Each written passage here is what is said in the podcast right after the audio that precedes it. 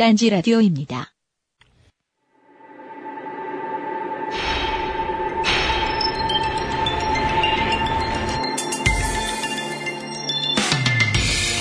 어떤 이유에서인지 이런 개념들은 뭔가 앞뒤가 안 맞게 느껴집니다. 사생활이 깨끗한 여자 연예인, 과묵한 네티즌, 매춘 안 하는 한국 사람, 효율적인 공기업, 열심히 일하는 공무원, 범죄 없는 홍대 클럽, 행복한 결혼 생활, 공정한 대가를 받지 못하는 노동자, 혹은 교사 평균보다 말썽이 적은 전교조 선생님 같은 것들 말이죠. 문제는 언론이 일부러 비추어주지 않는 이들의 공통점이 압도적 다수라는 겁니다.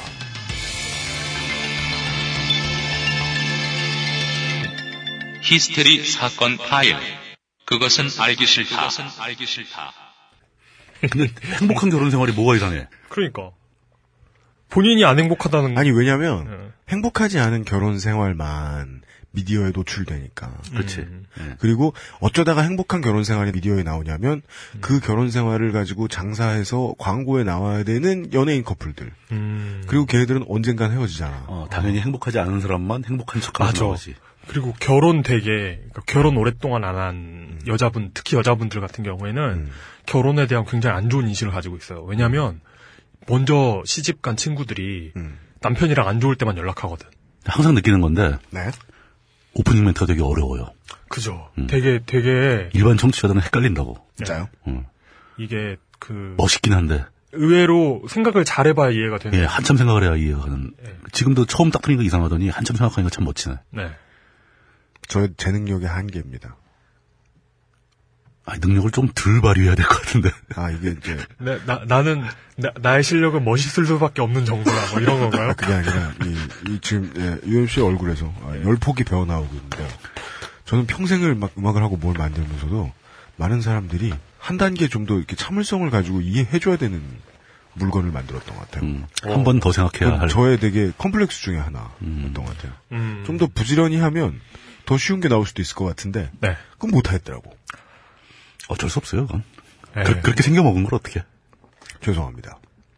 오늘은 이 미국 날짜로는 11월 7일. 미국 어디 날짜로요? 저희들 녹음하는 전 전부 다 그러니까, 그러니까 아, 아, 그리고 시간을 얘기한 게 아니구나. 날짜를 얘기한 거구나. 예. 11월 7일. 네. 어, 오늘은 폴로늄과 에, 라듐을 발견해낸 오. 노벨상이 기록을 하고 있는 이들 중에 가장 위대한 과학자. 두 분야에서 서로 다른 어, 두개 분야의 노벨상을 수상한 유일한 인물. 마리 퀴리 선생의 네. 탄신일이에요. 어, 그래요? 네. 그 다른 수많은 위인들이 있는데 하필 그 마리 퀴리 선생을 언급한 이유는 뭘까요? 마리 퀴리 선생이 예. 이런 유명한 말씀을 남기셨습니다. 사람들에 대해서 좀 덜 호기심을 가지고 아이디어에 대해서 더 호기심을 가져라. 음. 이 아이디어라는 말은 제가 일부러 이 번역을 안 했는데요. 왜냐하면 아이디어라는 말은 폭이 넓잖아요. 네. 개념일 수도 있고 사상일 수도 있고 방금 떠오른 어떤 착상일 수도 있고 이데아일 수도 있고. 관념일 수도 있고 뭔가 신선한 이런저런 모든 생각들을 통칭하는 말입니다. 이 마리퀴 이 양반이 저하고 통한다. 사람에 대해서 에, 궁금해할 필요 없다. 음. 예. 마리 퀴리 선생도 UMC의 말에 동의할까요? 다행히 죽어서 제 방송 진행에 회방을 놓진 못하시리라. 살아 계셨다면 고소크리가 들어올 수도. 히스테리 사건 파일 그것은 알기 싫다를 에, 진행하는 유현수의 프로듀서하고 에, 아웨로워 이영 기자입니다. 안녕하십니까. 네. 한동안 우리가 공지 잘 안 했죠. 네. 네. 제가 알기로는 새 덧단지도 열심히 팔고 있고요. 요새 한동안 저 정치부장님은 글 좀 쓰셨죠. 덧단지에. 그냥 매번 한 편씩 쓰죠. 예. 매워, 매워로. 예. 근데 어, 저하고 이용 기자는 거기에 뭐 글쓰란 얘기 많이 들었어도 아직 글 써준 적이 없어서 저는 이번 하나씩 써봐요, 좀. 이번 달에 쓴다고 해가지고 네. 청탁 받고 있- 청탁 아, 청탁이 아니라 아, 그 뭐지 독촉 받고 있어요. 네. 그래가지고 어, 12월 5후에는 어, 이용 기자의 예, 기사를 만나볼 수도 있겠을지 모르겠습니다. 이용의 앱등 앱등 뭐 이런. 맞습니다. 예. 요즘 들어 점점 더 예, 구슬프게 앱등 앱등 하고 있는 예. 아웨로워 이용 기자 진행하는 히스테리 사건 파일 그것은 알기 싫다는 히스테리 사건 파일 그것은 알기 싫다는 에브리온 TV, 자연의 슈퍼푸드 아로니아진, 오존 금칫솔, 주식회사 힘내요, 기능성 남성 속옷 바디뷰 프리미엄, 왕초보의 무한 실내 컴스테이션, 포켓 EBS, 빅그린 투쓰리 샴푸가 함께합니다. 딴지 라디오입니다. 자연주의 화장품 전문 기업 주식회사 비앤원이 마침내 딴지마켓에 진출했습니다.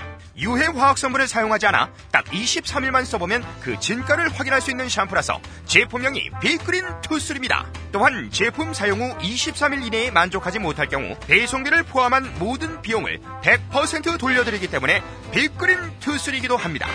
샴푸를 고르실 때 이것만은 꼭 확인해 보세요. 첫째, sulfate, 파라벤, 포름알데히드, 인공색소 등 화학 성분이 첨가된 샴푸는 피하세요. 둘째, 약산성 제품을 고르세요. 두피가 pH 5.0의 약산성을 유지할 때 가장 건강한 모발이 자랄 수 있기 때문이죠. 셋째, 너무 비싼 제품을 선호하실 필요 없어요. 왜냐하면 빅그린 투쓰리 샴푸처럼 착한 성분만을 사용한 약산성 샴푸도 딴지마켓에서는 정말 저렴한 가격에 판매하기 때문이죠. 정말 자신 있는 제품 빅그린 투쓰리를 은하계 최저가 시리즈 제7탄으로 여러분께 소개합니다. 지금 바로 딴지 마켓에서 확인하세요. 그냥 치약이 아닙니다. 시린이와 잇몸 질환에 탁월한 효능이 있는 나노 플라즈마 치약을 이번에도 역시 오직 딴지 마켓에서만 은하계 최저가로 판매합니다. 그냥 은하계 최저가가 아닙니다. 판매가 대비 무려 75% 할인된 초특급 가격대로 상품. 거기다 무료 배송까지. 으아! 마치 야동과도 같은 충격적 가격 노출을 딴지마켓에서 지금 바로 확인하세요. 아, 정말. 처음 보는 사람한테는 야동이 충격적이기도 하죠. 매우 드물어서 그렇지. 이거 아브나인 이용고에 원래 하려고 했던 광고예요? 그 상관없습니다. 저는 아브나인 이용고에 광고를 줄 생각이 없습니다. 이거보다 더야 해도 아브나인 이용고엔 뭐죠? 그냥 아브나인 이용고는 호스트, 호스팅을, 그, 들어가려고 하면 경찰청이 뜨는 그런 곳으로 옮긴 뒤. 그러면 더 왠지 수익성이 있지 않을까. 달러로, 해외에서만 들을 수 있게. 예, 달러에, 달러로 결제받고. 뭐 네. 어, 혹시 어, 레드튜브 운영진 중에 한국인이 계시면 예, 지체 없이 연락 주십시오. 저희들이 아주 더러운 컨텐츠를 하나 가지고 있습니다. 어, 지난주에 저희 방송을 들으시고 많은 분들이 선생님 얘기를 오래 해주니까 자기 어릴 때 선생님이 생각나가지고 자기 어릴 때 선생님이 어땠는지에 대한 얘기를 많이 해주신 분들도 되게 많았고요. 많은 분들의 사연 감사드리고 근데 오늘 말씀드리려는 건이 전교조와 관련된 내용의 방송 청취 소감이 아니었고요. 어떤 분이 어, 내용이 없는 방송 청취 소감을 보내주셨거든요. 참 역설적이죠. 내용이 없는 방송 소감을 소개해준다. 네. 근데 이 소감에는 예. 소감은 없고 예. 사진이 하나 있는데 사진이 유튜브 화면 모양으로 돼 있어요. 어, 그러니까 이거 이제 합성을 해주신 거죠. 그것은 알기 싫다 공개 방송 이렇게 써 있어요. 그 동영상이 나가는 걸 캡처한 듯한 모양의 사진을 만들어 주셨어요. 어, 예. 그래서 그 동영상 사진인 것 같은 합성 사진을 보면 예. 왼쪽에는 진짜 이용이 앉아 있고 가운데에는 추신수 선수가 앉아 있고 오른쪽에는 가래떡이 앉아서 떡을 먹고 있어요. 아, 진짜? 보여주, 보여주세요. 아, 왜 나만 진짜야? 저거 저거네 정치인 이용 그때 그 출마 광 그러니까. 출마 비디오 그거네. 네. 아, 아, 뭐 축구 선수도 있고 가수도 있고. 이용은 우리 방송이 더 이상 인기를 얻지 않는 걸 원하는 게 좋을 거예요. 좀 더 가면 필수 요소로 등극하게 생겼어요. 요즘도 그런 게 있는지는 모르겠습니다만은. 아, 이거 그 가래떡이라는 거 얘기하면서 너무 사람들이 몰라보지 않을까 걱정했는데 네, 많은 분들이 알아봐 주시니까. 아 근데 가래떡보다는 그냥 호모 심슨을 하는 게 낫지 않을까? 네, 근데 전 세계에 공감대를 지금 얻고 있기 때문에 저희들 지금 아, 방송 대문 그림 바꾸는 프로젝트를 오랜만에 다시 지금 예, 준비를 하고 있는데 예, 그동안 한달 했다 안 했잖아요. 예. 예, 드디어 제 얼굴 대신 가래떡을 한번 양영순 작가님의 예, 예, 동의를 얻은 후에 진짜 가래떡에 얼굴을 새겨보는 건 어떨까요? 아, 검은 매직으로 이렇게 음영 예, 줘가지고 예, 예. 네. 아하. 아, 저희들이 최대한 디자인에 신경을 쓰도록 하겠습니다. 네. 아, 연말이 오기 전에 예, 여러 가지 변화를 모색 중에 있습니다.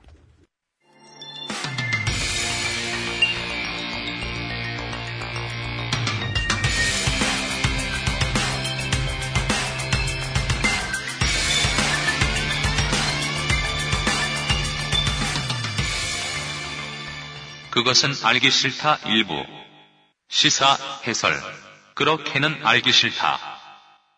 그래도 짧게 예, 어떤 분의 청취 소감을 잠깐만 소개해 드리겠습니다.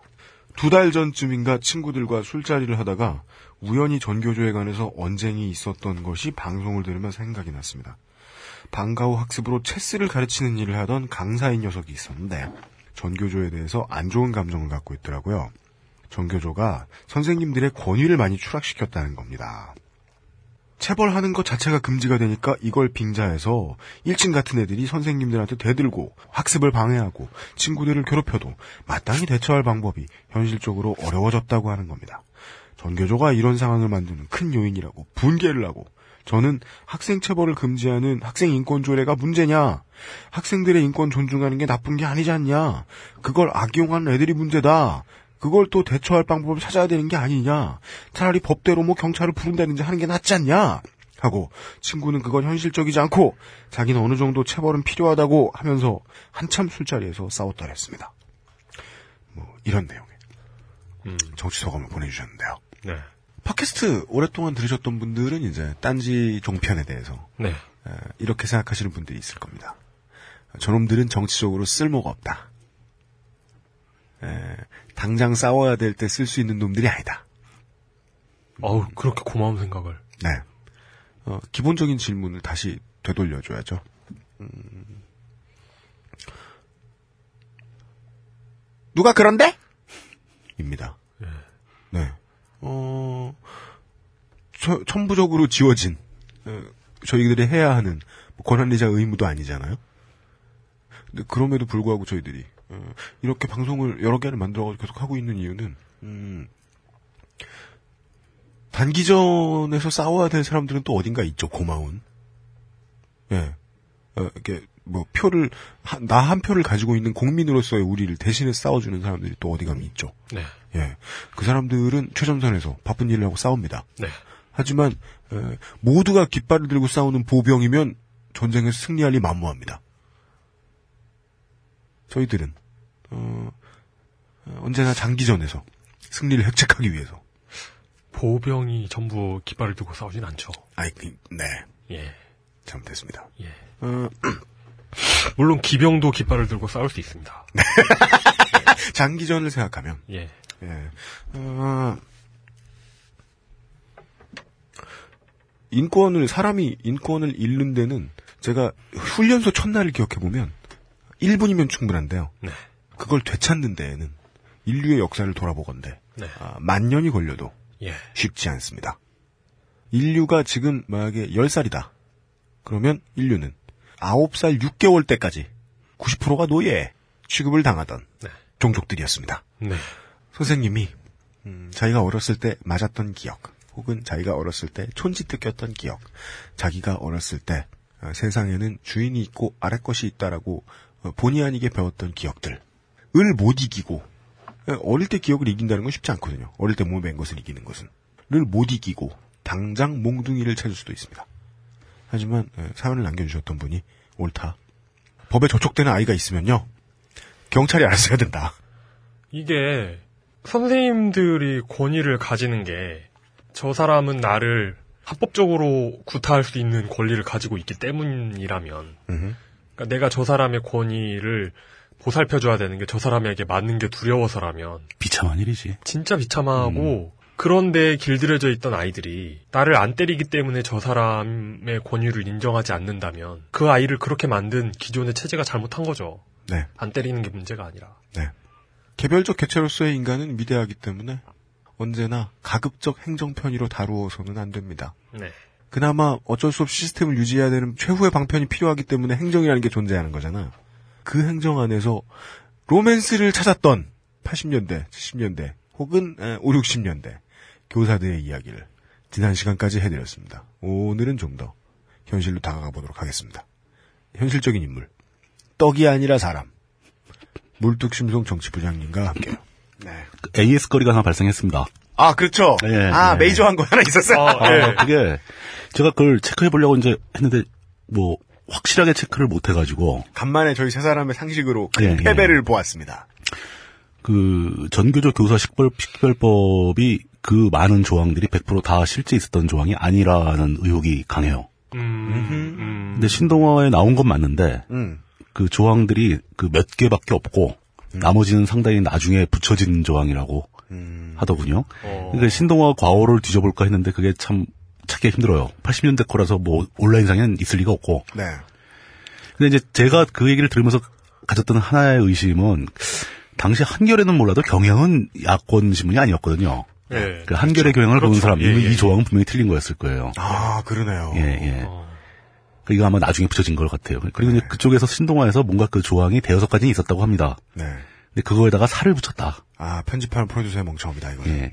그러게, 왜 경향을 의심 안 했지? 그렇지. 아. 뭐 그런 생각이 들었다는 거. 그- 그리고 이게 신동아에 나오긴 나왔는데 이 조항이 전부 나오진 않았었다. 이거 후대에 손을 탔다. 생각할 만하다. 여기까지만 딱 정리하고 넘어가겠습니다.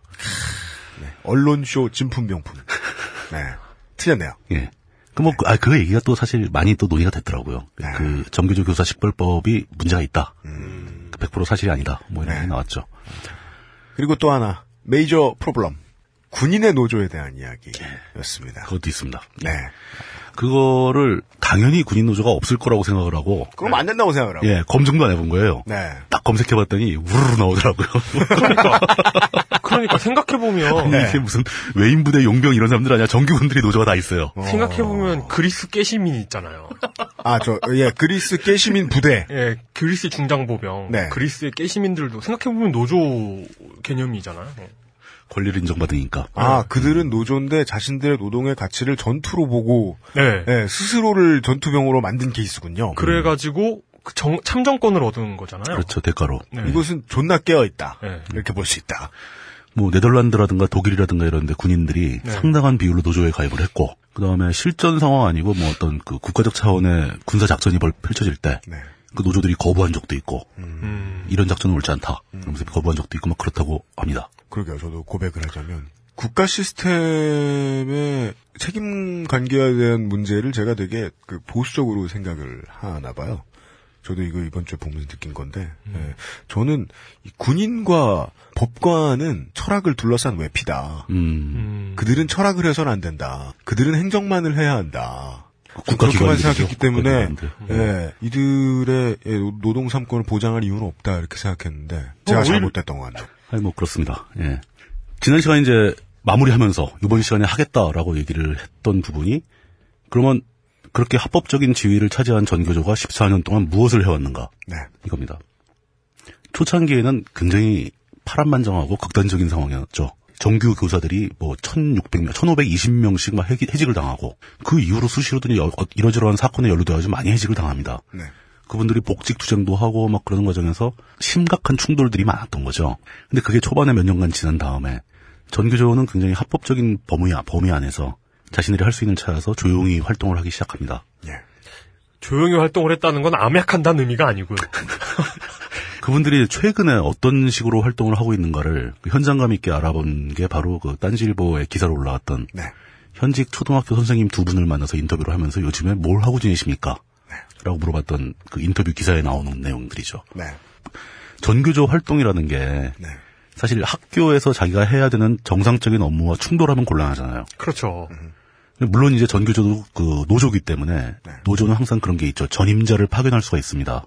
그러니까 학교 선생님들의 노조라면 선생님들이 음. 일정한 숫자 이하로 그 노조 중앙에 파견 나가서 노조를 위해서 전업 전시간 근무를 할 수가 있는 거죠. 그러니까 그 전임자를 둘 수 있는 게 노조의 그 법적 권리예요. 그 사람들 월급 학교 선생님 하면서 받는 월급 그대로 다, 다 줘야 됩니다. 물론 뭐 수당 같은 건 빠지죠. 예. 그 본봉이 그대로 나온다는 얘기죠. 그 사람은 그 월급을 받으면서 노조를 위해서만 일하는 사람이 있고 네. 하다가 노조에서 직책이 빠지게 되면 직책을 그만두게 되면 학교로 복귀해서 다시 선생님을 합니다. 맞습니다. 네. 그렇게 전임자로 나가 계시는 분들 말고 네. 일반 평조합원들은 과연 다른 선생님과 뭔가 다른 일을 하느냐? 전혀 다르지 않습니다. 선생님들이 하는 일 그대로 다 합니다. 촌지를 받고. 자습을 시키고. 야, 진짜 성희롱하고. 네. 중학교 때 과학 선생님 아직도 잊혀지지 않아. 열폭. 아, 왜- 아, 왜냐면 큐. 그분의 수업은 그거였어요. 항상 커버를 싼 음, 음. 의문의 책을 들고 와가지고 음, 음. 그걸 보고 그 당시에는 음, 음. PPT 이런 게 없었으니까 그렇죠. 칠판에다가 계속 뭘 쓰세요. 판서. 쓴 다음에 써라 이러고 수업이 끝나요. 제 옆자리에 앉아 있던 애가 예. 도대체 그 책이 뭘까 해가지고 들춰봤는데 환단고기. 아 환단고기를 어떻게 과학을 가르쳐요? 또 모르지. 모든 지식이 다 들어있을지. 무슨 하여튼 그래서 들춰봤는데 학교 앞에서 파는 자습서인 거예요. 그 아이가 그 선생님에 대해서 너무 감동을 받았어요. 왜? 나도 선생님이 되겠다면서 이렇게 쉽게 돈 벌 수 있다니 이러면서 저건 직업이 아니야! 예. 그러면서 옳은 방법인지는 모르겠지만 한 학생에게 큰 감동과 미래의 꿈을 선사해 주셨죠. 그분이. 네. 마사오겠네요. 네. 날로 먹겠다 그랬잖아요, 인생을 네. 어릴 때. 아, 그래요. 저- 저도 고등학교 3학년. 그런 선생님들이 종종 있었습니다. 종종. 네. 예, 국어 선생님이 아무 말도 안 하고 맨날 자습만 시키다가 네. 문제를 이렇게 일어나서 손 들고 물어보면 예. 나지막한 예, 온화한 목소리 이렇게 말씀하셨어요. 그 부분은 정답을 보면 해설이 나와 있지. 네가 봐라. 그것도 이제 비슷한 영감을 주, 는 네, 분입니다. 네. 그런 선생님들도 계시지만 예. 전교조 선생님들은 좀 더 그 아이들을 가르치는 데 있어서 더 열심히 했을 거라고 기대하기 쉽지만 네. 크게 다르지 않다. 그 나쁜 짓은 좀 덜 했을 수 있겠죠. 네. 또더 좀 더 열심히 하고 애들한테 더 가까이 다가가려고 노력은 많이 했겠죠. 네. 하지만 선생님이 할 수 있는 일은 크게 봐서는 거의 별 차이가 없습니다. 아, 물론. 예. 그냥 주어진 일을 하고 애들 수업하고 네. 담임 교사로서의 역할을 하고 네. 또 교사가 해야 되는 업무하고 네. 학교 내에서 이제 그 교직원들하고 뭐 할 수 있는 거 다 하고 네. 그리고 거기서 한 발 더 나가서 전교조들이 교사들끼리의 모임이 있는 거죠. 네. 이 모임은 전적으로 자신의 업무 시간 이외에 벌어집니다. 그러니까 자기 희생인 거예요, 이건. 휴일이라든가 퇴근 후라든가. 저녁 뭐 7시, 그렇죠. 8시. 예. 그럴 때 모여서 주로 어떤 걸 하느냐. 연구를 공유하는 거죠. 연구하고 정보를 공유하는 거죠. 네. 뭐 예를 들자면 왕따를 받는 아이들을 어떻게 처리해야 되는가. 음. 선생님들도 참 상당히 처리하기 힘든 문제거든요. 어.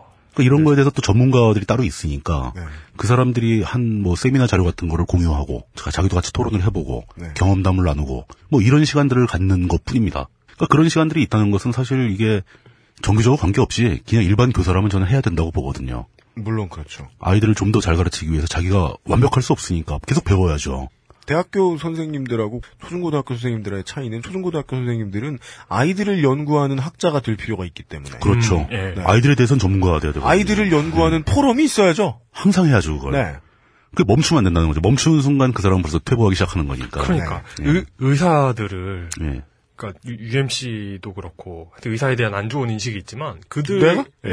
예. 그들에 대한 그들이 훌륭한 부분은 뭐냐면 딸 거들요. 네. 예, 항상 뭔가 학회를 한다는 거예요. 그렇죠. 그 형식적이건 뭐 실질적이건 해야 계속 되니까. 끊임없이 뭘 계속- 의무적으로 해야 됩니다. 계속 계속 또- 뭘 참석을 해야 되고 예. 연구를 공유해야 되고 뭐 또 해석 안 되는 환자 나오면 꼭 예. 그런 얘기 하잖아요. 핑계인지 모르겠지만 예. 이번에 학회 가서 물어보고 오겠다고. 어, 예. 보, 보고도 해야 되고 예. 자기가 겪은 사례 보고도 해야 신약 되고. 나온 거 있는데 한번 예. 갖다 주겠다고. 네. 그런데 가서 술만 먹고 오더라도 뭔가 주워 듣는 건 있잖아요. 근데 왜 의사들만 그러냐 이거죠. 오히려 선생님들이 더 중요할 수도 아 있다. 물론 네.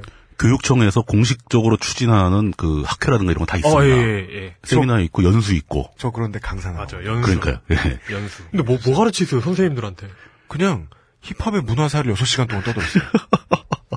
그냥 제가 그 신문사 같은 데서 강의했던 거랑 똑같은 거 했어요. 음, 음, 음. 그랬는데 어 거, 기 나온 선생님들이 점심시간 때 저한테 질문도 하시고 음. 되게 열심히 하시는데 그래서 제가 궁금해서 물어봤어요. 음. 어, 평상시엔 뭐 하냐? 절대로 저 제가 했던 것처럼 내내 떠들고 이런 거 없었대요. 아무것도 안 하는 경우도 있고 그냥 강사료 벌러 다니는 음, 전문가들이 음. 있는 거야. 맞아요. 전문가들이 있어요. 예. 예. 예. 그래서 그냥 뭐 그것도 또 세금 낭비죠 일종의. 그게 일종의 하나의 산업이에요, 그것도. 예. 예. 그래서 예. 내내 서가지고 떠드는 사람은 처음이었다고 이러는 거예요. 어. 그 돌아오면 눈물을 흘렸죠. 씨발. 괜히 했다. 아, 그거 진짜 그, 내 목, 그 내 강- HP. 그 강의 청부사들 많이 계십니다. 아, 굉장히 많죠. 네, 정말, 정말 실력 있는 분들도 계시고, 그걸 교육청 직원들은 선수 선생님들이라고 음, 불러요. 선수라고 네. 하죠. 예. 그 공식적으로 수행되는 것들에 뭐 물론 전교조 소속 그 조합원 교사분들도 참석을 합니다. 음, 그쪽도 가고 네. 자기들끼리 또 하기도 하고 네. 그 여기서 그러니까 그 학교하고 사이가 영 안 좋은 것만은 아니 아니에요. 그러니까 왕따 학생에 대한 대처법 같은 걸 서로 공유하고 이러는 것은 교육청이나 학교에서도 굉장히 권장을 한다는 거죠. 정말 골치 아플 예. 때, 예, 노조가 나서 도와준 거죠. 도와주고 그 해야 할 일을 하는 거니까 네. 뭐 이런 건 전혀 문제가 없는 거죠. 그리고 1년에 한 두 번 정도 전체 정규조의 총회 모임이 있다는 거죠. 그렇겠죠. 어디 뭐 연수원 같은 데 잡아가지고 이제 많이 뭐 몇천 명 모여서 서로 인사도 하고 우리가 이렇게 아직 뭐 하고 있구나 뭐 하는 정도 이런 식으로 꾸준히 해나온 겁니다. 그리고 또 하나는 전교조 선생님들의 특징이라고 할 수 있는 그 딴지 걸기 음, 예. 이런 걸 마침 많이 하세요. 보면 어디에 딴지를 것일까요?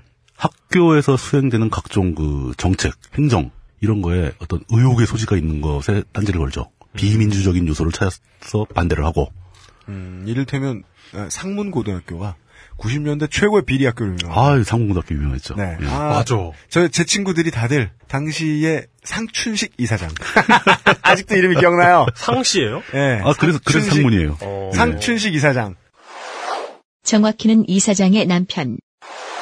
이 사람은 무슨 뭐 어디 사돈팔촌 뭐 그 제사 때도 가서 뭐 용역도 가고 그 다음에 뭐 골프장에 풀 뽑고 이런 것도 참 많이 했던 와 상시는 처음인데. 기억이. 제가 알기로는 무슨 저런 거 있잖아요. 그러니까 학, 고등학교 그 재단 비리를 다룬 영화들 네. 그 중에 뭐 그저 있잖아요. 두사부일체 뭐 이런 거. 어 네. 예. 상문고 케이스였죠 그게. 그게 상문고를 모델로 만든 케이스였다고 제가 네. 알고 있습니다. 네. 예. 거기서 나온 학교는 남녀공학이었지만. 네. 예, 예. 그런 건 굉장히 소소한 문제예요. 교장 선생님이 무슨 뭐 그 행정 집행을 결정하는 자리가 음. 학교에서도 교장 선생님 마음대로 못 합니다. 학교에도 의회가 있어요. 그렇죠. 학교 운영위원회라고 위원회가 있습니다. 교사, 학부모 다 참여하게 돼 있죠. 네. 그 근데 보통 이제 그 학교 운영위원회 학운위가 거수기로 작동을 합니다. 교장이 이제 안건을 내면 그냥 통과시켜주는. 네. 근데 거기에 이제 전교조 선생님들이 관심을 많이 가지고 약간 문제가 있어 보이는 정책 결정에 반기를 들고 더 해명하라고 하고 네. 뭐 이런 걸 요구하죠. 회의를 회의처럼 만드는 일은 회사 다니면서 보면 참 짜증납니다. 그게 회의 좀 빨리 끝났으면 좋겠는데. 보편적으로 그러죠. 아, 저 얘기하면 또 그냥 우리 밥 먹으러 가야 되는데 지금 시간 더 걸린다. 그죠. 하지만- 어차피 지금 앞에서 말하는 저 새끼는 예. 귀가 막힌 새끼인데. 지 멋대로 할 건데. 네. 근데 그럼에도 불구하고 이렇게 계속 딴지를 거는 행동을 하면은 학교 행정은 조금씩 나아지기 마련이죠. 근거를 만들어줘야 되니까. 뭐 그런 거죠. 이제 뭐 보통 졸업 앨범 만드는 거 네. 이런 걸 왜 맨날 똑같은 회사에 똑같이 주냐. 공개 입찰을 해라. 뭐 이런 거. 학교에다 뭐 건물 짓는다. 공사 그 회사 선정하는 거. 뭐 졸업 앨범비 안 낸다고 애들 때리고. 네. 하여간 손이라도 한두 번 더 드는 일. 그렇죠. 이런 식으로 이렇게 또라이들에게 겁을 줘가면서 행정이 원활하게 돌아가게 하는 것을 민주주의라고 합니다. 예. 쉽게 말하면 그거죠. 그 단위 학교 투쟁이라고 하는 건데 예. 학교 내에서 벌어지는 비민주적인 상황에 반기를 들고 네. 이걸 조금 더 민주주의적으로 바꾸고자 노력한다 이거죠. 이거 굉장히 미약합니다. 이건 제가 보기에는 오히려 성과보다 더 안 좋은 결과를 낼 수가 있는데 아 물론 이제 안 좋은 결과가 이제 뭐 다른 건 아니고요. 전교조를 욕을 먹이는 일이라는 거죠. 그럴 수 있다. 주변 사람들이 다 싫어하게 됩니다. 이것 때문에. 뭐 그런 거죠. 아유 빨리 밥 먹으러 가야 되는데 저 사람이 자꾸 반기 걸어가지고 저런다고 나아질 것도 아닌데. 전교조만 없다면 우리는 15분 일찍 밥을 먹으러 갈수 그렇지. 있다. 뭐 이런 아주 미세한 것들. 네. 아이들이 잠깐만 풀을 뽑고 말면 되는 것을. 그렇지. 예. 그러니까 이게 항상 그 이런 이런 그 소소한 학원 비리를 비롯해서 이런 소소한 비리들을 생각하면은 네. 그거 어느 집안에나 있잖아요. 네. 집안 땅 팔아서 지 배불리는 그 사람은 어느 집안에나 하나씩 있더라고요. 그렇죠. 있어요. 네. 문중마다 있어요. 그런 그그 문중 그 사람을 대하는 음. 그 친척들의 태도라고 해야 할까요? 뭐 그렇다고 그걸 볼수 있죠. 그걸 가지고 음. 괜히 불러 모아 가지고 이렇게 집안 싸움 일으키는 사람을 짜증내 하는 거죠. 어차피 그거 음. 내 땅도 아니었는데 누가 누가 먹든 그냥 아, 뭔 상관이야 이러면서 음. 가만히 두느냐? 어느 가문에나 있지만 우리 가문에는 없었으면 좋겠는 저 사람을 어떻게 따지는 게 좋느냐? 그래서 개인의 일신의 영달에 지금 매우 관심이 많으신 청취자분들이 있으시다면 네. 되게 인생의 중요한 지혜입니다, 이게. 먼저 튀어나가는 개쌍놈은 아무도 못 말립니다. 네, 맞습니다. 예. 뭐, 하여 그렇습니다. 전교조가 대, 대략 그런 식으로 활동을 한다고 해서 네. 문제는 전체 공교육의 흐름을 바꿀 수는 없다는 거죠. 못 그랬다. 예. 결과를 보건대. 전교조 결과적으로 봐도 그렇고 네. 실제로 그 과정을 봐도 전교조에게 그 정도 되는 힘이 주어지지 않고 있었어요. 이 사람들이 교육부에서 결정하는 뭐 어떤 그 학교 교육 정책에 참여하기도 힘들고 그러니까 결국 유일하게 전교조 선생님들이 할 수 있었던 게 네. 사실은 교육감 선거에 관심을 갖는 것. 네. 이 정도밖에 없었어요. 그러니까 14년 동안 뭔가 뚜렷한 일을 해낼 수가 없는 상황이었다는 거죠.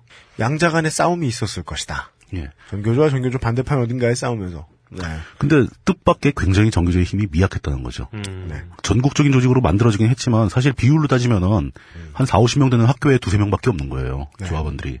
합치면 많은데. 전국적으로 합치면 많죠. 네. 몇만 명이 되는 것이 되는 네. 거니까. 그렇지만 하지만 학교 단위로 봤을 때 학교도 많죠. 전시 막 이렇게 다급한 상황이 되면 예, 나머지 모든 학교의 교직원들이 음. 다 그쪽에 등을 돌렸을 것이다. 그렇죠. 네. 문제가 시끄러워지고 막 그 조사받고 그러면 귀찮으니까. 만약에 전교조가 일으켰던 잔물결이 진짜 큰 뭐 풍랑이 되고 했다면 뭐 가입률이 뭐 90%다. 지금의 우리 아이들은 뭐 교과서도 매우 다른 걸 볼- 봤을 것이고 그럴 수도 있겠죠. 예, 막 그 국가에 흔들리지 않는 되게 건전한 국정 교과서를 가지고 공부할 수도 있었을 것이고 뭐 수능 내용 영향을 줄 수도 있고 뭐 등등 했겠죠. 그렇지만 전교조는 사실 그 6만 명의 조합원 가지고는 그걸 다 하긴 힘들었을 거예요. 그리고 실제로 하지도 못했고 아마 이게 그 이 문제를 가지고 전교조가 비판을 받아야 한다면은 저는 이제 그렇게 얘기를 하고 싶습니다. 전교조한테 충분한 시간과 힘이 주어지지 않았었다. 네. 나름대로 한다고 했지만 그리고 또 이- 이런 사례는 이제 얘기가 많이 나올 겁니다. 아마 기억을 하실 텐데 그 NEIS라고 이제 학교 전산망 시스템 나이스. 나이스 나이스. 어, 나이스 시스템 뭐 해가지고 이제 그때 전교조가 전국적으로 이제 투쟁을 했죠. 그거 하지 말자고. 한참 그래서 뉴스에 많이 오락내락했죠. 예, 근데 전교조 내부적으로는 그게 꽤 훌륭한 성과를 보였다고 평가를 하지만 외부에 비춘 거로는 굉장히 부정적으로 작용을 했습니다. 아또 멘탈 승리하면 했나요? 제가 보기에는 그러니까 실제로 처음에 나이스가 나왔을 때 학생들의 모든 그 기록을 다 중앙 집중적으로 다 서버에 기록을 하겠다라는 거였거든요. 네. 결과적으로 그 서버가 전국적으로 다 분산이 돼 버렸고 교육청별로 네. 그렇죠. 집중적인 서버는 없어졌어요. 분산됐고 거기에 기록하는 내용도 상당히 단순화됐습니다. 네. 어지간한 건 기록을 안 하는 방식으로. 네. 쉽게 얘기해서 이게 원래 정부의 원안대로 갔으면은 교육부의 원안대로 갔으면은 초등학교 2학년 때 옆집에 있는 짝꿍하고 싸운 것도 기록될 수 있었다는 거죠. 네. 맞습니다. 그게 두고두고 남는 겁니다. 생활기록부에. 근데 이런 건 다 빠져버렸죠. 그러니까 그 전교조 선생님들이 나이스를 가지고 투쟁을 했기 때문에 이렇게 많이 줄었다, 피해가 줄었다라고 본다면 성과예요, 이게. 네. 그렇지만 이렇게 생각하는 사람은 거의 없다는 겁니다. 나이스 투쟁이 한참 갈 때, 심지어 어느 정도였냐면은, 교육대학교 학생들한테도 지지를 못 받았어요. 느끼기에 그겁니다. 정부에서 그 학교 관리를 좀 더 효율적으로 하기 위해서 네. 전국적인 전산망을 도입한다고 그러는데 음. 선생님들이 괜히 반대한다. 그 저거 하면 훨씬 더 좋아지는 거 아닌가? 네. 정부가 자금 많이 투입해가지고 새로운 시설을 만든다는데 그걸 선생님들이 왜 반대하는가? 이해를 못하는 거죠. 그때까지만 해도 그 나이스가 문제가 됐을 때 그 우리나라의 개인 정보 문제라든가 그 온라인상의 뭐 프라이버시 문제라든가 뭐 이런 게 사람들한테 여론이 널리 퍼지지 않았던 시점이에요. 이 사람들은 좀 빨리 생각을 했던 거죠. 네. 이 부분의 이해를 돕기 위해서 어, 청취자분들은 32회 리처드 스톨만 이야기 편을 참고하실 필요가 있겠습니다. 그것도 관련이 있습니다. 네. 네. 아직도 사람들은 그의 이야기를 다 이해하진 못했습니다. 구글과 애플이 하는 짓거리를 보면 알 수 있습니다. 그렇죠. 예. 그 나이스 투행도 내부적으로는 성과가 있었는데도 불구하고 네. 그 외부적으로는 전교조에 대한 지지율을 떨어뜨리는 효과가 있었다. 음. 이건 전교조에서 인정하지 않더라도 사회적인 사실입니다. 이해시킬 수 없었거든요. 예, 그 전교조가 또 그만큼 홍보력이 있, 있지는 않았어요. 그러니까요. 자신들이 뭘 주장하는지를 충분히 설명을 못했다는 거죠. 그 노조의 투쟁에 있어서 저희들은 그 저희 같은 유사 언론 나부랭이들은 결과적으로 봤을 때 이런 실패가 있다라고 얘기하는데 사실 심정적으로는 여전히 협조적입니다. 왜냐하면 이런 류의 조직들은 결코 자기들의 목소리를 우리가 안방에서 들고 있는 무엇, 켜고 보는 무엇에서 낼 수 없거든요. 음. 다뤄주질 않거든요. 네. 뭐 전교조라고 뭐 그런 얘기를 하기 싫어서 안 했겠습니까? 게을러서 안 했겠습니까? 열심히 떠들었는데 예. 그걸 아무도 뭐 안 안 보여 보여주는 저희가? 예능에 나가서 얘기할 수 있냐고요. 예. 그러니까요. 제가 음. 그제 전공이 전공이니만큼 전공 과목 중에 노, 노사관계론이라는 게 있어요. 그래서 그런 것도 하겠네요. 예, 진짜. 예, 네. 노사관계론을 배우는데 그때 그 발표하면서 썼던 자료가 있거든요. 그러니까 보도 패턴이었어요. 네. 그 음. 노사관계, 음, 음, 노사 분규에 대한 보도 패턴이었는데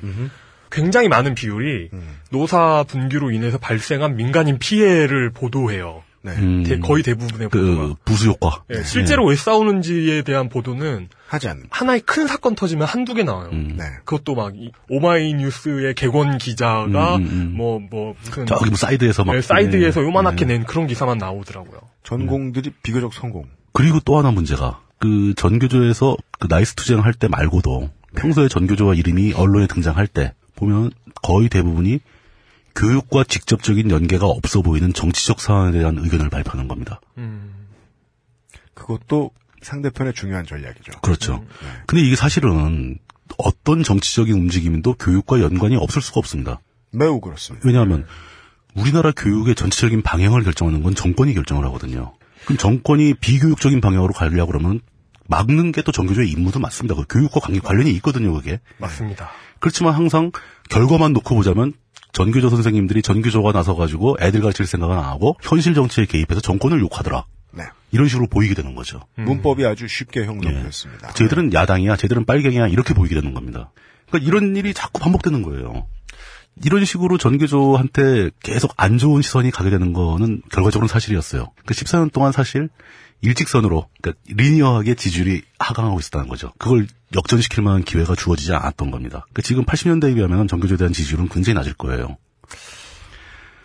근데 여기서 이제 잠깐 좀 재밌는 얘기를 하자면은 교사들도 공무원이지 않습니까? 예. 그 공무원의 정치 중립성에 대한 의무, 정치 중립 의무. 맨날 전교조 욕할 때 항상 정치 중립 의무를 안 지켰다고 처벌하고 욕하고 해직시키고 막 그럽니다. 오늘의 새로운 화두입니다. 예. 공무원의 정치 중립 의무 이거 굉장히 중요한 거죠. 공무원들은 어느 표- 정파성을 가지면 안 되는 거죠. 예. 이를테면 뭐 동사무소에 총선 때 계속 막 일자만 예. 계속 써 있고 막 예. 모든 막그 할머님들 보는 돋보기 뭐 도장 이런 데 계속 1호 1호 이렇게 써 있으면 안 되잖아요. 예. 근데 사실 지금 이전에 얘기하기 진짜 웃기는 게 지금 당장 우리한테 가장 큰 이슈가 되고 있는 게 국가 최고 권력 기관 중에 하나인 국정원부터 나서 가지고 정, 정치 중립 의무를 어기고 있잖아요. 그러니까요. 이러면서 저 말단에 있는 교사들한테 정치 정치 중립 의무를 안 지켰다고 해고를 시킨다는 거죠. 네. 요번에 문제였던 그 해고 해직 교사 그 아홉 명 일곱 명 막 이런 분들 다뭐 시국 선언 이런 거 해가지고 해직 당하신 분들이거든요. 네. 정치 중립 의무를 어겼다는 이유로. 그러면 사실 교사 그 교육계 인물들이 정치 중립 의무를 얼마나 잘 지키고 있는가. 이거에서 딱 이제 그 사람들밖에 안 잘렸다. 그러니까 말단 전교조 교사들은 정치 중립 의무를 어겼다고 또 민노당에 후원금 당비도 아니고 후원금 몇만 원 보냈다고 그게 걸려서 처벌받고 해직당하고 막 그랬습니다. 그러니까 그 예. 한나라당에 당비 내던 분들은 잘렸나 모르겠네. 그, 그 얘기를 하려고요. 서울시 교육감 하시던 분이 있는데 지금 하나 둘 두어 번 전에 네. 굉장히 그 이름이 공정해 보이는 이름을 가지신 분. 너무 공정해서 예. 시민들이 택했을 것 같은 분. 네. 무릎을 탁 치면서 근데 그래? 공정탁이야? 공정탁. 네, 영어식으로 읽으면 공정택이래요. 선출하기 전부터 했었어요. 맞습니다. 그러니까 임명직이었던 시절부터. 근데 그때부터 서울시 교육감이셨단 말이죠. 음. 근데 민선이 되는데 여전히 오죽 공정했으면. 어, 또 선출됐어. 네. 근데 이제 재밌는 게 그분이 사실 민선 전에 네. 임명직 교육감 하던 시절에 서울시 교육감 하던 시절에 그때 서울시장이 이명박이었습니다. 그렇습니다. 이야. 이게 어떤 상황을 만들어주냐면은 원칙적으로는 광역단체의 단체장이 네. 광역단체의 교육감보다 서열이 높죠. 예. 국가행정기관에서 당연히 높죠. 그렇죠. 예. 그러나 그러나 교육감은 선생님이잖아요. 선생님이고 나이도 지긋하고 예. 사회적으로 존경을 더 많이 받고 시장은 그냥 행정의 우두머리잖아요. 예. 그래서 배분으로 그냥 관습적으로 교육감을 상석에 앉힙니다. 아, 그래요? 예, 서울시 교육감과 서울시장이 만나서 얘기를 하게 되면은 교육감한테 상석을 양보를 합니다. 그러니까 이건 이제 그냥 관례죠, 관례 일종의. 예, 예, 예. 선생님에 대한 대접이에요. 우리 사회 원래 선생님한테 존경을 많이 하잖아요. 예. 그때 이 공정하신 분이 예. 스웨거가 생기셔가지고 그러니까 이명박 서울시장하고 얘기를 하면서 자신이 상석에 앉았었던 거예요. 어, 나는 스웩. 네. 근데 그러고 와서 얼마 안 있다가 이명박 정권이 탄생을 했지 않습니까? 정권이 탄생을 하고 난리가 났었죠. 그 예, 2008년 예. 촛불 막 퍼지면서 이명박 정권이 위기에 빠집니다. 예. 근데 여기서 그때 서울시에서 교육감 선거를 해요. 네. 근데 여기서 공정택 아, 말해버렸다. 이분이 삐, 삐, 삐 소리 예, 되겠죠, 뭐. 이분이 네. 선거에서 이기잖아요. 그 이게 청와대 입장에서 보면 굉장히 큰 힘이 된 겁니다. 음. 다들 이렇게 우리 정부를 욕하는 것 같지만 봐라 서울시 교육감도 우리 편이 됐는데 무슨 소리냐. 뭐 이런 식으로 굉장히 큰 힘이 돼서 그때, 고마워서. 네, 강남 서초의 기적으로 예. 대표됐던. 예. 네. 그래가지고 하도 고마우니까 청와대로 초청을 했죠. 그 이분이 청와대로 들어간 거예요. 여, 여기서 결정적인 실수를 하십니다. 네. 자기가 그 지금 앞에 앉아 있는 사람이 대통령이라는 사실을 깜빡 잊고 서울시장 할 때 만났던 그 기분으로 말투라든가 행동거지라든가 이게 상당히 마치 자기가 윗사람인 것처럼 네. 어. What's 행동을 up? 어, 네. 뭐 이명박 씨가 뭐 시장 하던 시절에도 만났었지 반가워 뭐, 뭐 이런 정도로 지금은 청나라인데 아직도 여진 중인 줄 알고. 이거는 이제 정확하게 확인되는 건 아니에요. 이거 확인할 수가 없죠 이건 그냥 루머예요 루머. 예. 촌스럽게 아직도 변발하고 다녀? 이랬다가. 야, 야, 너 그때 그, 아직도 변발했구나. 이러면서. 이게 결례를 한 거죠 결, 결례를. 예. 근데 이 결례를 하는 걸 또 그냥 넘어갈 수가 없죠. 당시에 그 이명박 정권 초기에 완전 히 이제 그쪽에서 주름 잡고 막 활개치던 그 이모 씨의 아들 동관님이라고 있잖아요. 이거 나중에 저 실명, 저 실명 나온 부분 좀 삐처리 좀 하시죠. 네, 어, 이거. 이거 루머기 때문에 뭐 이렇게 근거를 가지고 얘기한 게 아니고 정치권에 돌아가는 이게 루머입니다. 이제 예. 이동관 대- 전 대변인이었다고 말하는 아주 몹쓸 씨발놈들이 있다. 음. 네, 이분은 그냥 청렴하게 에, 저 강원도의 절대 농지 600몇 평을 가지고 계실 분인데. 아, 그러셨군요. 네. 예. 그 이분이 보기에 심히 거슬리더라. 저 할배가 네. 보기에 심이 좋지 나쁘더라. 않더라. 예. 네, 심이 나쁘더라. 이거는 좀 아니지 않는가. 네. 지금 시- 때가 어느 때인데 이 어르신 앞에서 감히 저래서 안 된다. 안 그래도 이걸 어떡하지? 이거 뭔가 좀 해야 되겠다라는 생각을 하셨다고 합니다. 예. 전해지는 얘기에 의하면 그때 이제 이미 청와대에서 이제 원래 정권이 초기에 바뀌면은 네. 각 분야별로 한 번씩 털죠. 털어가지고 이제 본때를 보이고 기강을 새로 저- 확립한다는 차원에서 그 케이스를 걸려버린 거예요. 그래서 이 공정하신 교육감님 예. 공정하게 털어버립니다. 아주 탈탈 털립니다. 네. 눈물을 막 흘려요. 예, 그- 이분이 결과적으로 이제 선거에서 이긴 것도 다 당선 무효로 돌아가고 어마어마한 돈 토, 토해나게 되고 또 이분들 이분을 지원했던 많은 사람들이 탈탈 털립니다. 대표적으로 이제 알려진 것은 그 사설 학원들 학원 연합회 이런 데서 거액을 받죠. 네. 그거 다 걸려가지고 청- 형사처벌 받습니다. 그리고 또 음으로 양으로 각급 학교의 교장 교감 선생님이 이렇게 뒷돈을 많이 줬다고 합니다. 그분들은 굉장히 선량한 마인드에서 네. 그러니까 같이 교육계에서 오래 고생하신 분이 그 몹쓸 법이 바뀌어서 선거라는 걸 하게 되면 되니까 고생하시는데 힘이라도 좀 되시라고 공정하게. 예, 보탬 좀 되시라고 그냥 뭐 가볍게 몇 천만 원씩 이렇게 찔러줬는데 네. 가볍게. 예. 그게 이제 다 문제가 된 거죠. 요즘 몇 천이 돈입니까? 이러면서. 그래서 줄줄이 줄줄이 소환을 당하기 시작합니다. 검찰에. 이게 얼마나 멋있습니까? 네. 또라이가 위에 또라이한테 개기면요 아래 또라이 쪽에 물이 깨끗해집니다. 갑자기. 네. 근데 더 재밌는 것은 이분들이 그게 죄가 된다는 사실조차도 몰랐던 거예요. 그렇죠. 당시에 검사들이 그 교장 교감 선생님이니까 최대한 예우를 해야 되지 않습니까? 전직인데 그것도 막 할아버지들이고. 네. 어 선생님 이거 이래 이래서 문제가 되니까 좀 한번 정황을 한번 말씀해 보시죠. 공공의 적 2에 나왔던 그런 장면. 예. 네. 그렇게 딱 얘기를 하니까 이 사람은 이 교장교감 전직 막 그만두고 이제 그 나온 사람들 옛날에 교육계에서 한 가닥 했던 사람들 이런 분들이 아 그거 뭐 저 같이 고생하신 분이 뭐 어, 공경에 빠 어려 어려우시다는데 내가 도움이 좀 돼야지 않겠어? 그냥 몇 천만 원 보내줬어. 너무나 자연스럽게 얘기를 해버리는 바람에 검사가 오히려 당황을 해서 아, 그 몇 천이 돈이야? 이러면서. 오랜만에 얘기해보죠. 아, 그래서 이제 그런, 네, 폭풍이 한번 일고, 그러니까 자기가 잘못했다는 거 모르는 거 아니에요? 모르는 거죠. 공정한 교육감님의 공정한 스웨거 한 번 덕분에, 예. 아까 우리가 밖에서 얘기한 에, 이야기에 의하면, 이용 기자가 말씀해 주셨던 것에 의하면, 어퓨 군맨의 클라이막스 장면 같은, 그렇죠. 내가 했다 그래, 이 새끼야! 그래서 오히려 받을 수도 있지, 이 새끼야! 검사들이 당황해가지고 내가 스승인데, 이 새끼야! 선생님 여기서 이런 말씀 함부로 하시면 큰일 납니다. 뭐 이런 얘기를 막 말리고 아이고, 그, 증언이 법정에서 불리하게 적용될 수 있다는 원칙을 그제서야. 깜짝, 깜짝 놀라고. 자, 그 원칙을 거기서 말해준다는 건 체포됐다는 거 아니에요, 지금? 그러니까 죄를 인정했으니 너를 체포하겠어, 이런 얘기잖아요. 그, 피해자의 권리를 말해주네? 뭐 그것뿐 아니고 이때 이제 교장교감 선생님들 많이 걸리 저 소환 당하고 막저 네. 급식업체 사장들 많이 달려 들어가고 네. 그러니까 그 서울시 교육청에서 하는 일에 관련된 거의 모든 사람들이 한번 징하게 털렸다고 보면 됩니다. 음. 네. 우리 엄행부 한번 삐지게 했다고 해서, 네. 이것이 나비 효과가 돼요. 서울시는 광노현 교육감을 만난, 만났죠. 그 덕분에 광명 교육감이 당선됐던 그 거예요. 뒤에 사실. 아직까지도 이 찌질한 뭐 뭐 저 저 뭐 논객 나부랭이 논객이 다라냐 이 씹새끼들아 이런 사람들이 얘기하는 사후 매수죄 사후 매수죄 얘기하는데요 사전 매수죄 예 대놓고 매수죄. 우리 예. 공정하게 사전 매수죄로 걸려 들어가시 어쨌든 간에 교사들의 정치적 중립 의무가 이 정도로 인식이 안 돼 있는 게 우리 교육계의 현상입니다. 그 사람들은 그게 뭐 무슨 의미인지도 몰라요. 특히 교총에 계신 분들 한나라당에서 누가 출마했다. 뭐 후원금 가볍게 냅니다. 그것은 아무런 의미가 없는 거죠 그분들에게는 그러니까요. 그냥 아는 사람에게 돈을 준 것. 아, 그분이 지역사회를 발전해서 얼마나 고생을 했는데 내가 이 정도 안 해주면 되겠냐? 그 돈은 마치 무슨 곶감, 뭐 아로니아진, 뭐 네. 기계식 키보드 이런 것과 다를 바가 없는. 예, 그냥, 그냥 선물, 성의 표시. 예. 뭐 이 정도로 간주되는 거죠. 그 뿐만이 아닙니다. 학교 행정도 이거 재정이 재정 관리가 복식부기가 도입된 것도 몇 년 안 됩니다. 어, 진짜요? 거의 금전 출납부였어요.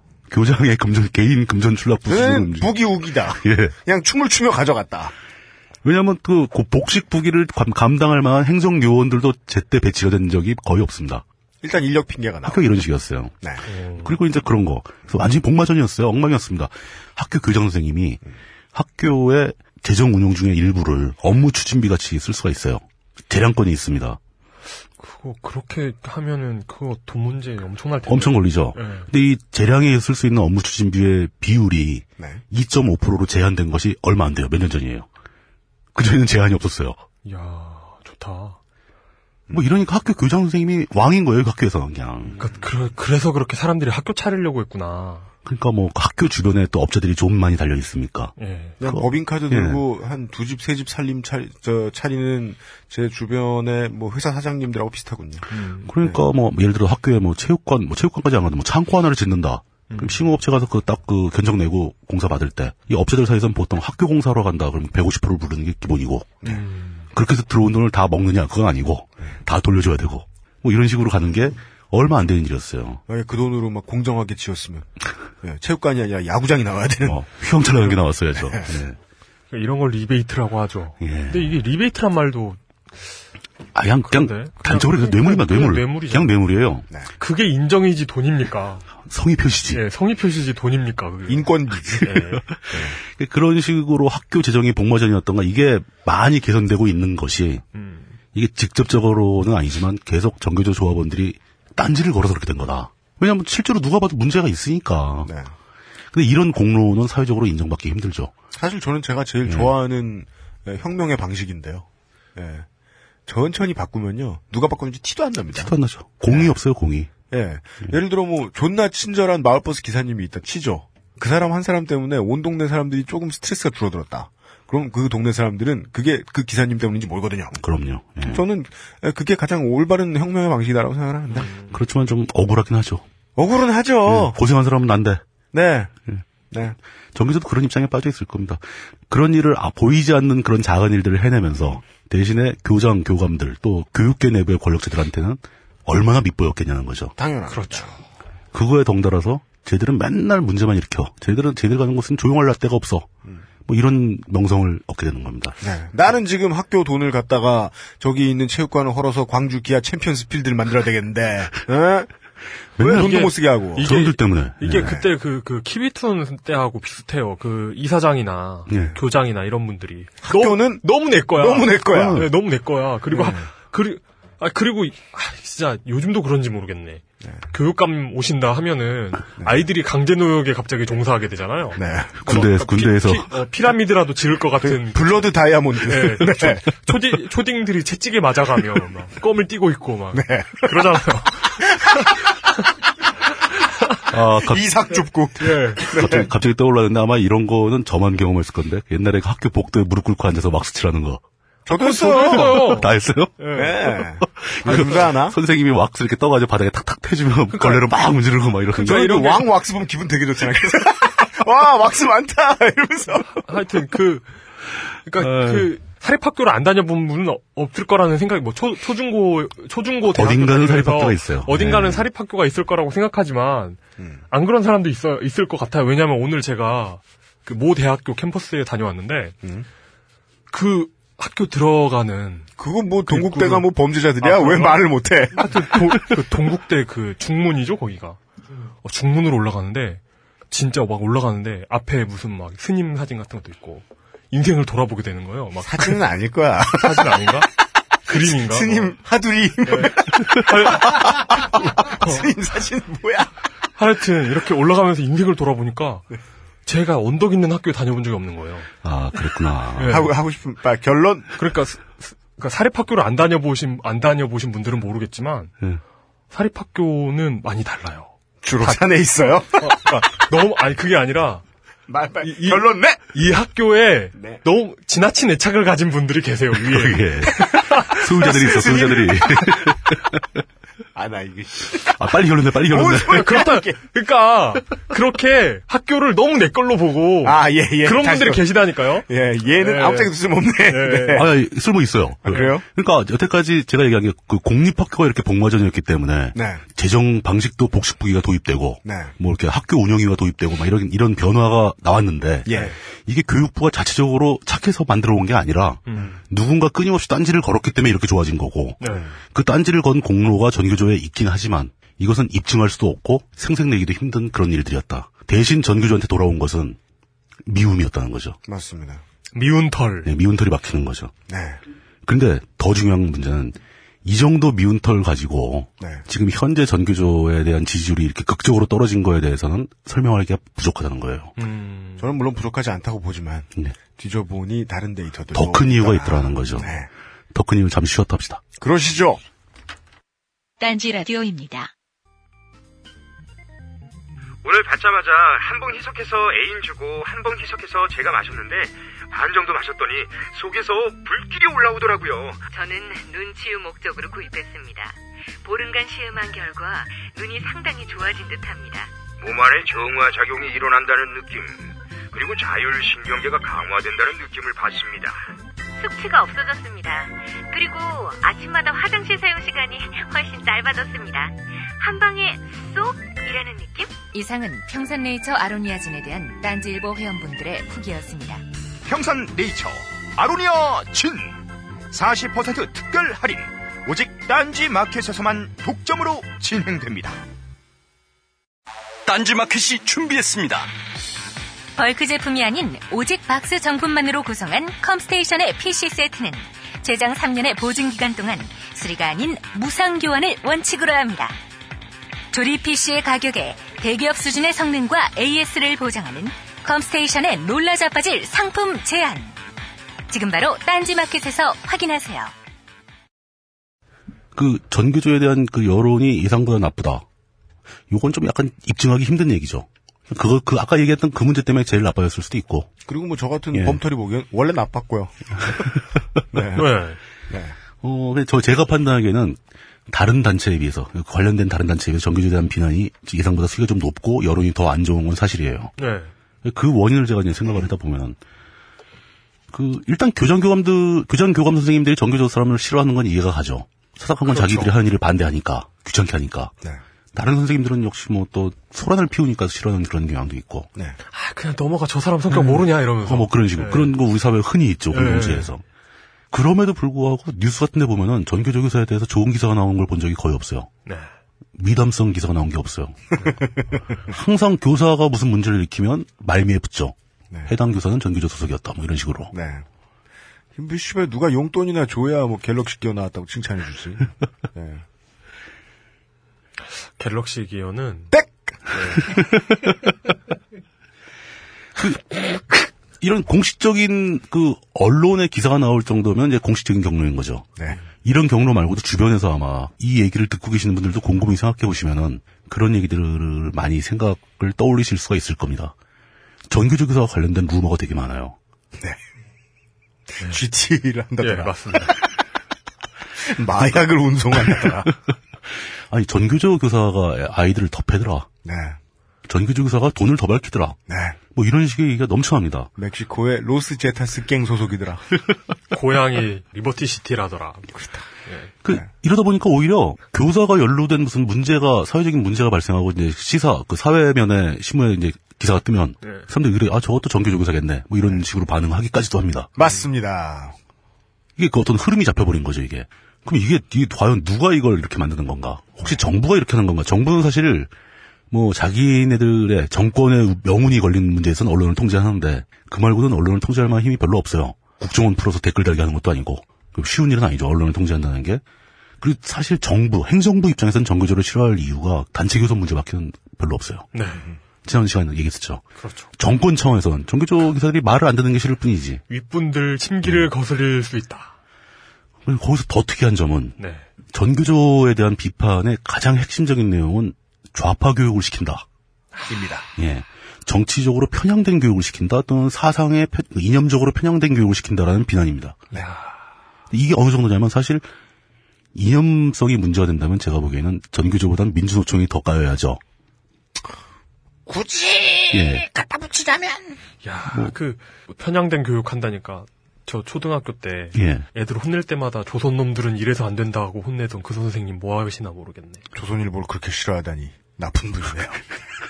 애들이 조선일보에 관계가 있어가지고 네. 예. 그러니까 그러고 보니까 동아 놈들 뭐 이런 얘기를 안 한겨레 놈들. 한겨레 놈들 이런 얘기를 안 하셨네. 그 어느 정도냐면 이게 특이 굉장히 특이한 건데요. 이거 네. 제가 이 얘기를 듣고 궁금해서 한번 뒤져봤어요. 근데 실제로 이렇습니다. 그러니까 뭐 이념 문제, 뭐 좌편향 문제, 좌빨 뭐 이런 식으로 비난받는 그런 종류의 그 기사나 글들에서 단체의 사례를 들 때 상당수가 전교조가 민주노총보다 앞에 나옵니다. 조직 구조성으로 보면 전교조는 민주노총 소속의 노조예요. 미- 그러니까. 하부 하부 기관이에요. 조금 좀 앞서 나가자면 예. 민주노총 뭐 하는 거예요? 미움도 못 받아. 미움도 못 받아 전교조에 네. 대해서. 그러고 보면 예, 금속노조나 이쪽도 많이 이렇게 약해진 거네요. 그렇죠. 예. 정규조가 재생 언급, 거예요. 언급도 안 돼. 항상 좌파 문제 나오면 전교조가 항상 앞에 서 있습니다. 그러니까. 그 사람들이 좌파 활동을 했나? 뭐 저기 저 어디 모여서 그 평택항 유류 저장고를 폭파하겠다는 계획을 논의했나? 금속노조 아저씨들을 좀 더 시위 빡세게 하셔야 돼요. 제, 제, 제, 제 3집 앨범 그, 전, 전곡을 그, 만들어준 프로듀서 친구가 요즘 취미가 네. 비비탄 총 모으는 거거든요. 짜식이 어느새. 위험해, 위험해. 특히 매그넘을 구했다고. 예. 전교조 교사분들이 학교 교육할 때 그 이념 편향적인 교육을 안 하기 위해서 상당히 노력을 많이 합니다. 네. 실제로는. 네. 뭐 물론 이제 그, 그 중에 일부 그 좀 과도한 교사 선생님들이 네. 있죠. 뭐 그런 얘기 하죠. 넘어가신 예. 몇, 몇몇 그런 사례가 있긴 있어요. 그리고 그, 내- 저- 딱 봐도 저희- 넘어간 건데, 어, 나는 맞는 말을 했는데 왜 그러냐, 이, 이러시는 분들도 있죠. 그, 저, 저희가, 뭐 제가, 저희가 아니라 뭐 제가 주로 그렇지만, 또라이 일정비의 법칙은 어디에나 적용됩니다. 어디는 조직이나 있는 겁니다. 너무 예. 튀는 사람들이 있어요. 그 또라이들을 제외한 사람들을 모아놓으면 거기서 또 또라이들이 생기게 돼요.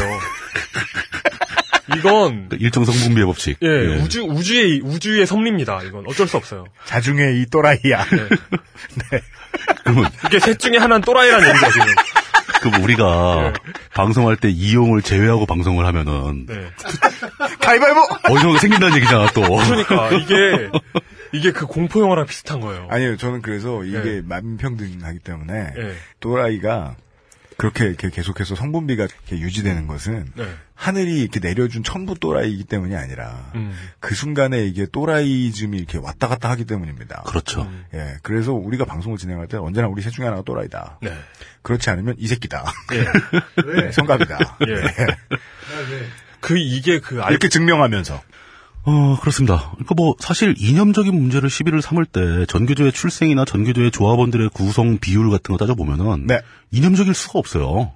전교조 조합원들 대부분이 교대 출신입니다. 네. 교대에 무슨 뭐 NL이 있겠어요. 주사파가 있겠어요. 네. 서울교대는 강남에 있어요. 네. 거기 또 굉장히 좋은 직업을 가질 예비 직업인들이라서 네, 그 서초동 개고기 타운 바로 옆에 있습니다. 곱창집도 있고 제가 고민을 무지하게 했습니다. 전교조가 왜 이렇게 유달리 욕을 먹고 왜 이렇게 유달리 그 지지율이 떨어지는가? 한 가지 찾은 게 이제 그게 이제 이것도 보편적으로 진보 그룹에 다 적용됩니다. 항상 도덕적인 체하다가 한 건 걸리면 개박살 나죠. 전교조도 좋은 얘기 다 하다가 한 건 걸려서 개박살 나는 거다. 뭐 전교조 선생님 누가 촌지를 받다가 걸렸다. 뭐 이런 얘기 나오면 거봐 니들 그럴 줄 알았어. 뭐 이런 거. 그러니까. 니들이라고 뭐 잘난 거 잘난 것처럼 얘기하더니 아니네. 그래, 너희도 우리 중에 하나였어. 그렇지. 음. 반갑다. 동, 질감을 회복하는. 돌아와라. 예. 어서와 비리는 처음이지. 처음엔 다 그래. 평소에 도덕적 열등감을 주던 존재가 있는데 그 존재가 자기와 마찬가지였다는 사실을 알게 되면 굉장히 너무 행- 반가워요. 행복하죠, 아주 즐겁죠. 네. 이런 메커니즘이 가동되는 게 아닌가. 그래서 반가워서 몇 대 때 더 때려줘요. 뭐 이런 생각도 해봤고요. 근데 저희들의 지금 어조가 그렇다고 해서 뭐 두둔하려고 하는 것이냐? 꼭 그렇지는 않습니다. 예. 부장님 말씀하시니까 저도 생각이 나네요. 우리 제 지인 중에 한 사람이 아, 정당 활동을 하다가 이런 어려움에 대해서 토로했어요. 여성분이신데. 마초적인 뭐 병신 또라이도 있잖아요. 그 순간에 또라이즘에 빙의된. 야, 너 사회주의자라며 사회주의자는 free sex 아니야? 이러면서 아, 예. 여자한테. 아, 예, 찝쩍거리다 싸대기 쳐맞은. 뭐 그런 케이스 얘기해주면. 어, 그런 때마다 우리 이제 언제나 옳은 이용이 얘기해주는, 아, 일정 성분의 또라이는 예. 늘 있다. 하필 그 순간에 글로 갔구나. 네. 그런데 그건 사실 만국 공통의 법칙인데 이걸 전교조에 적용하니까 훨씬 나머지 사람들의 마음이 편하더라. 그렇죠. 예. 네. 뭐 그런 생각도 해봤는데 뭐 그럴 수도 있고 아닐 수도 있겠죠. 예. 저 이거는 양적으로 입증할 수 있는 근거가 저한테는 전혀 없습니다. 네. 그냥 제가 보는 피상적인 느낌을 설명하는 것뿐이고요. 저, 저희도 그래요. 예. 이제 실질적으로 얘기하자면은 그 이거는 전교조 내부에서도 반성하고 있는 부분이라고 제가 확인을 했습니다. 그간 14년 동안 전교조가 전략적으로 홍보를 소홀히 한 측면이 있다. 아하. 전교조를 향해서 쏟아지는 각종 음해와 루머들과 이런 거에 대해서 적극적으로 해명하지 않고 무시하는 전략을 채택했는데 그게 잘못됐다. 홍보를 소홀히 했다기보다는 홍보를 해야 한다는 것도 몰랐던 것 같아요. 뭐 그럴 수도 있고요. 그럴 수도 있습니다. 그러니까 예. 좀 지나치게 순진했다고 볼 수도 있죠. 저런 음해성 루머는 시간이 지나면 밝혀질 것이다. 네. 안 밝혀져요, 그거. 이게 뭐 지혜로 가는 열 단계가 있다면 한 두 번째 단계에서 우리의 진심을 누군가가 알아줄 것이다. 예. 음. 세 번째 단계에서 에, 우리의 진심을 홍보해야 하는 것도 맞지만 홍보에 너무 집착하다 보면 저들처럼 괴물이 될 것이다. 그렇죠. 하여간 그래서 이제 그 다음 단계로 안 넘어가다가 예. 네. 아직 못 넘어간 거죠. 그런 식으로 매를 조금씩 조금씩 조금씩 계속 맞다 보면은 네.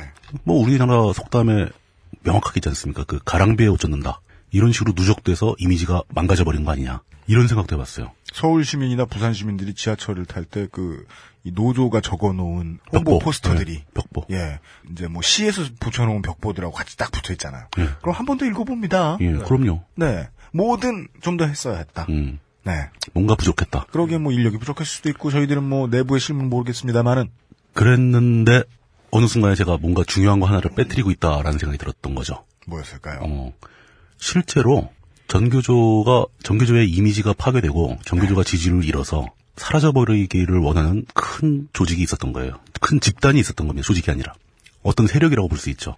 그이 얘기를 지금 이제 결론 삼아서 네. 해드리려고 하는 겁니다. 저희가 이런 얘기할 때요. 이 많은 시민들이 낙곰수를 거쳤다고 생각을 해봅시다. 그러면 이 두 가지 단어를 쓰자, 써, 써서는 안 된다. 너무와 음모론. 음. 저희들은 음모론이라고 얘기하기에는 단선적인 추리밖에 안 합니다. 음모론을 생각할 만한 창의성이 없어요. 네. 얘기를 잠시 방향을 좀 틀어가지고 네. 우리 사회에 우리 사회의 권력을 분담하는 권력을 한 축씩 잡고 있는 몇 개의 집단이 있습니다. 그 집단에 대한 설명을 하고 싶은 거예요, 지금부터. 첫 번째로 누구나 쉽게 생각할 수 있는 재벌이 있죠. 재벌의 힘. 이 재벌이 어떻게 형성되고 어떤 식으로 권력을 차지하게 되었는가. 이거는 어지간히들 다들 알고 계실 겁니다. 저희들도 어지간히 얘기했습니다. 예, 많이 얘기했죠. 그러니까 예. 재벌이라는 존재가 탄생하게 된 것은 우리나라가 너무 지나칠 정도로 빠른 속도로 경제 성장이 이루어졌고 그 과정에서 집중된 거죠 돈이. 근데 그 재벌들이 그러니까 그 단순히 정부의 비호 아래 자본이 집중되면서 성장했다라고 보기에만은 너무나 커져버렸죠. 그러니까 완전히 지금 삼성 같은 경우는 뭐 몇 년 이내에 세계 5위의 브랜드로 성장하겠다 뭐 이런 사업 계획을 발표할 정도니까 글로벌 기업이 돼버린 겁니다. 국가의 손 범위를 벗어나 버렸어요. 그럼에도 불구하고 우리나라의 정치 경제에 관련된 각종 정책을 입안하는 과정에서 가장 큰 영향력을 발휘하는 것이 재벌이죠. 네. 대기업들이죠. 네. 이건 뭐 단순한 얘기입니다. 근데 대기업은 정규조를 별로 미워하지 않습니다.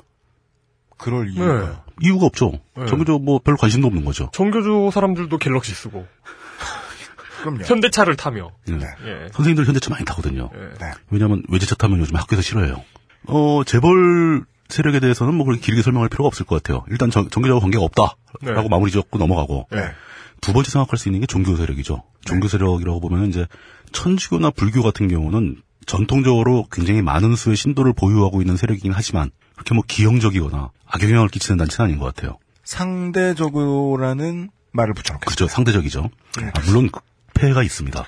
근데 이제 그 저거 저 부분을 생각해 봐야 됩니다. 요게 메커니즘이 약간 유사한 부분이 있어가지고 우리나라의 종교 세력 중에서 가장 문제를 많이 일으키는 대형 교회 세력이 어떤 과정을 거쳐서 성장해 왔는가 요거를 한번 생각해 볼 필요는 있죠. 근본적인 핵심은 천주교나 불교나 이런 쪽은 꾸준히 조금씩 조금씩 성장을 해오게 됩니다. 네. 근데 대형 교회들은 어느 순간 갑자기 폭발적으로 성장을 하거든요. 네. 그게 왜 그러냐면은 굉장히 빠른 속도로 경제가 성장하는 과정에서 사람들은 굉장히 피로하고 힘들어지거든요. 그래서 이 사람들이 의지할 수 있는 곳이 필요했던 거고 네. 그게 그렇게 해서 오늘날 대형 교회의 씨앗들이 퍼지기 시작한 거예요. 이 종교 거의 대형 교회 세력이 발생하고 성장해온 과정이 그러니까 우리나라 전쟁 이후에 완전히 폐허가 된 땅에서 너무 급속하게 경제 발전이 벌어지면서 그때 일종의 부작용처럼 같이 따라온 세력이 남아 있는 겁니다. 아직도. 예. 재벌, 종교 세력, 그 다음에 또 얘기할 수 있는 게 언론이죠. 근데 언론은 너무 많이 얘기돼서 또 이거 자세하게 얘기할 필요 없어요.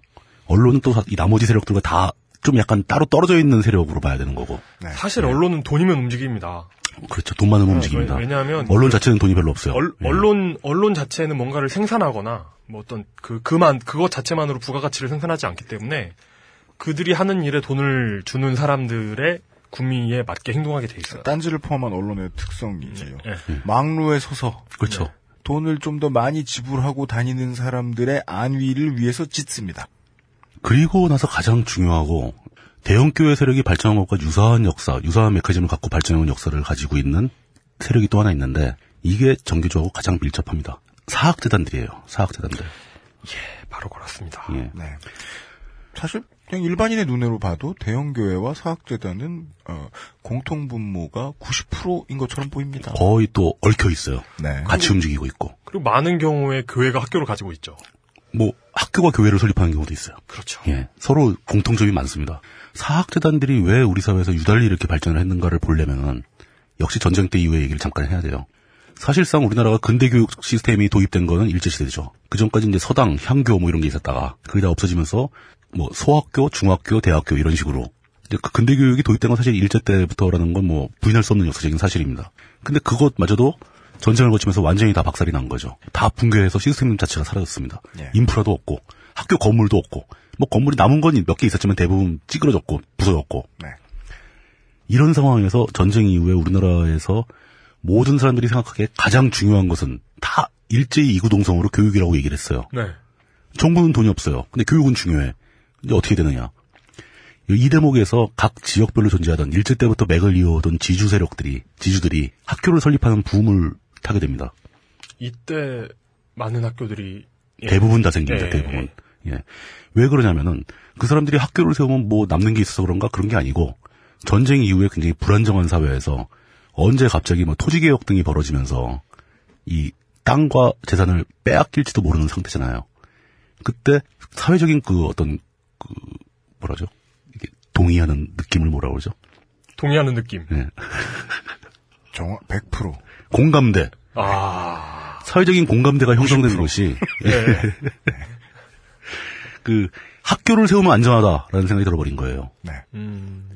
일제 때 땅 많고 이러던 그 전통적인 부자들 이 사람들이 토지 개혁 나오고 막 사회 개혁 벌어지고 막 조세제도 바꾸고 그러면 다 재산을 뺏길까봐 계속 걱정을 하고 있는데 네. 그 사람들한테 들려온 소식은 내가 재산을 털어가지고 학교를 만들면 안 뺏겨도 된다. 음.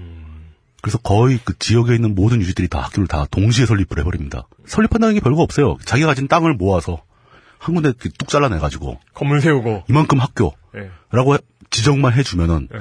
그 지역 사회의 모든 사람들이 힘을 합쳐 돈을 모아서 건물도 지어줍니다. 왜냐, 우리 아이들을 가르쳐야 되니까. 그리고 그 지역 사회의 모든 사람들이 힘을 합쳐서 돈을 모아서 교사를 초빙합니다. 교사 월급도 지역 사회에서 내줘요. 훈장님. 예. 그리고 그 학교 운영에 들어가는 모든 돈을 지역사회에서 다 대주는 거예요. 이 사람은 그냥 땅에다 금거 놓고 요만큼 이 땅은 학교 땅 해놓으면 학교 하나 생기는 거예요, 그냥. 네. 음. 그리고 그 재산은 대개? 이제까지 안전했습니다. 그럼요. 안전한 정도가 아니라 늘기 시작했죠. 네. 네. 내 땅에 그냥 학교 건물이 막 올라가고 학생들이 막 모여들고 그리고 인구는 예. 아홉 명, 열 명 나와서 늘고 인구는 뭐 엄청난 속도로 늘어나고 있고 그 노력이 국가를 구제한 측면을 저희들이 부정하려는 게 아닙니다. 그럼요. 국가적인 이 차원에서는 어차피 국가가 재, 저, 재원이 없기 때문에 학교를 지어줄 힘이 없었어요. 지역사회에서 이렇게 자생적으로 학교가 생기는 건 국가는 굉장히 긍정적으로 받아들인 거죠. 네. 권장을 했고. 그러니까 온갖 특혜가 주어지기 시작합니다. 학교 건물에 소속된 재산은 제- 세금도 안 낸다. 뭐 학교를 하게 되면 어떻게든 정부는 이 학교에 지원을 하려고 그랬지. 네. 이게 재산의 증식이라는 개념으로 바라보지도 않았던 거예요. 면세의 아름다움. 예. 제대로 하려면 학교는 공공화 시켜야 되기 때문에 네. 땅이 많은 사람한테 땅을 정부가 헌납을 받아서 네. 국가가 공립학교를 지었어야 하는 것인데 네. 그러지 않고 수도 없이 많은 사립학교가 생기기 시작한 거죠. 네. 그렇습니다. 국가의 무능 때문에 생겨난 균열을 국민이 메꾼 다음에 그렇죠. 예. 국민 중에 소수가 그 열매를 또 다 해먹었다. 그럼요. 네. 그러니까 그 뒤로 공립학교는 지속적으로 발전을 합니다. 요즘 우리나라 수준이면 어디 가서 그렇게 크게 딸리지 않는 수준이 됐어요, 됐어요 이제. 네. 의무교육 수준도 그렇고 무상급식 얘기도 그렇고 네. 뭐 이런 게 되면서 학생들이 학교를 다니기 괜찮은 그 인프라들이 구축이 되고 있는데 그 한켠에 그 어려웠던 시절에 만들어진 사립학교들이 하나의 이만큼의 그 포션을 잡고 자기 세력을 굳건히 유지하고 있는 거죠. 네. 그리고 이 사람들이 학교를 사유재산으로 생각하기 시작합니다. 사유재산을 증식시키기 위해서 학교를 늘리고 너무 내 거. 예 교회와 연계하기 시작하고 공공의 적 two. 예. 뭐 이런 식으로 사학재단 비리가 끊이지 않고 발생하게 되는 거죠. 그러면서도 사회적으로 자신들의 이익을 침해하는 모든 법률과 정책을 방해하기 시작합니다. 방해. 예. 방해를 어떻게 하느냐. 네. 이 사람들이 전교조처럼 막 조합을 이루어 가지고 자기들한테 뭐 이렇게 그런 걸 회의에서 막 이렇게 에, 반대합니다. 이런 식으로 이렇게 민주적인 이렇게 의사를 낼 수 있는 권한을 이렇게 개진했느냐. 스스로 국회의원이 되거나 그럼요. 네. 권력을 네. 직접 장악하는 겁니다. 우리 딸내미나 아들내미를 국회의원을 시키거나 아니면 국회의원에게 시집이나 장가를 보내든가. 인적 관계가 형성되기 시작하고 이 모든 갈등 구조가 폭발했던 것이 참여정부 시절의 사학법 개정 문제였죠. 그렇습니다. 아, 여기에 또 사학법 개정 얘기가 나옵니다. 이 여기에서 사학법 최초의 신의 촛불을 만납니다. 엄청난 일이었죠. 사실 그 그때 참여정부가 추진했던 사학법 개정이 어마어마하게 작은 거였어요. 딱 하나가 논점이었죠. 사회 이사였나? 예. 존나 작은 법이었습니다. 사학재단의 이익을 뭐 왕창 뺏어오거나 재산을 환수하거나 뭐 이런 정도 규모가 아니고 무슨 잡아 족지 아니야. 그러니까 무슨 뭐 사학재단 이사장 모두 처형법 뭐 이런 게 아니에요. 네. 뭐 사학재단 국고 환수 뭐 이런 것도 아니고 예, 사학재단 모두 재산 모두 국가 헌납 이런 게 아니었거든요. 예, 절대 아니고 그런 게 상상도 못하죠. 딱 하나 사학재단이 비리가 너무 많으니까 네. 학생들하고 문제가 너무 많이 생기고 선생님들하고 문제가 너무 많이 생기니까 평소에 미리미리 심각한 문제는 막기 위해서 사학재단 이사회의 이사를 학교 외부에서 파견하겠다. 그것도 한두 명. 그 한두 명을 보낸다는 것도 국가가 얘- 이 학교에게 아무것도 해준 게 없으면서 보내겠다는 게 아니잖아요. 전혀 아니죠. 지원금 엄청 주고 있잖아요. 사실 실제로 사립학교들이 공립학교만큼 지원을 받습니다. 시립대와 그냥 일반 이 사립대 사립대, 네. 학교가 수익 구조가 정말 똑같아요. 그러니까 그, 그, 그 국가, 지원, 지원- 어, 지원금 때문에 사는 거예요. 국가 지원금 받고 거기에 또 등록금 받는 거거든요. 다른 게 있다면 사립학교에 다른 학, 다니는 학생들은 돈을 존나게 낸다는 거예요. 예. 등록금이 엄청 비싸죠. 그 차이밖에 없습니다. 그게 한번 생각해 보시면 아실 겁니다. 학교가 네. 장사가 되는 그 비즈니스가 되는 사업이 아니에요. 그래서도 안 되고 상식적으로 수입이라는 게 학생들 등록금밖에 없거든요. 네. 그리고 심지어 학생들의 등록금만으로 학교를 운영한다는 건 불가능합니다. 그러니까 사립학교라고 하더라도 꾸준히 어디선가 돈이 들어와야 돼요, 학교에. 근데 반대로 사학재단들은 학교에서 돈을 꾸준히 가져나가고 있습니다. 이건 뭐 애시당초 말이 안 되는 거죠. 그러면 그 사람들이 가져나가는 게 다 애들 등록금을 반텀을 떼어가고 반만 학교에서 쓰느냐 이것도 아니죠. 그렇게 하면 학교 자체가 운영이 안 된다니까요. 거의 대부분이 모든 운영에 필요한 자금의 상당 부분은 국가에서 받는 겁니다.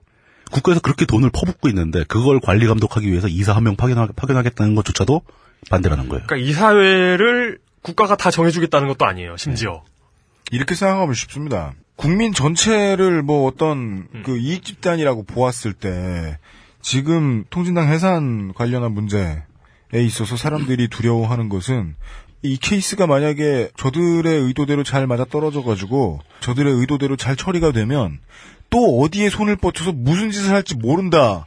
라는 촉이 오기 때문이거든요. 그렇죠. 반대로 사학법 존만한 개정을 반대한 사람들 입장에서는 사회이사가 하나 들어와서 바뀔 게 전혀 없음에도 불구하고 이법 하나를 처리해주면 나중에 어떻게 될지 모른다는 네. 촉이 반드시 왔기 때문입니다. 여기서 밀리기 시작하면 한도 없이 밀린다. 매우 네. 예, 예, 요즘 국면하고 뭐 이해하기 쉬우실 겁니다. 갖다 붙이면. 그런데 그 사학법 개정을 반대하는 세력들이 누군가를 확인해 보자는 거죠. 과연 이 사람들이 어떤 사람들인가? 일단 집회에서 맨 센터에 우리 각하를 뵀던 기억은 납니다. 그, 아, 굉장히 멋진 코트를 입고 나오셨죠, 그때. 아 언제나 안 멋진 옷 입으시나요? 아, 제가 보기엔 촛불 현장에서 유시민 씨의 그 면바지 따위와는 비교도 할 수 없는. 라인이 살아있더라고. 그, 그렇구나. 촛, 그 촛불 집회 예. 그 각하께서 해보시니까 안 좋다 해가지고 그걸 불법화 하셨나? 내가 해봤더니 예. 되게 춥기만 하고. 예. 좋잖아. 효과도 없더라 이러면서 효과 있었잖아. 축 춥기만 하고 그 사학법 개정 못했잖아, 촛불 때문에. 아 그랬지. 예. 지금 각하께서도 사- 각하. 거대한 사학을 거느리고 계시죠. 네. 영남재단. 뭐 정수장학회도 사학이라고 보면 사학이라고 볼 수 있습니다. 네. 영남재단은 영남대학부터 시작해 줄줄이 학교가 막 우르르 있죠. 예.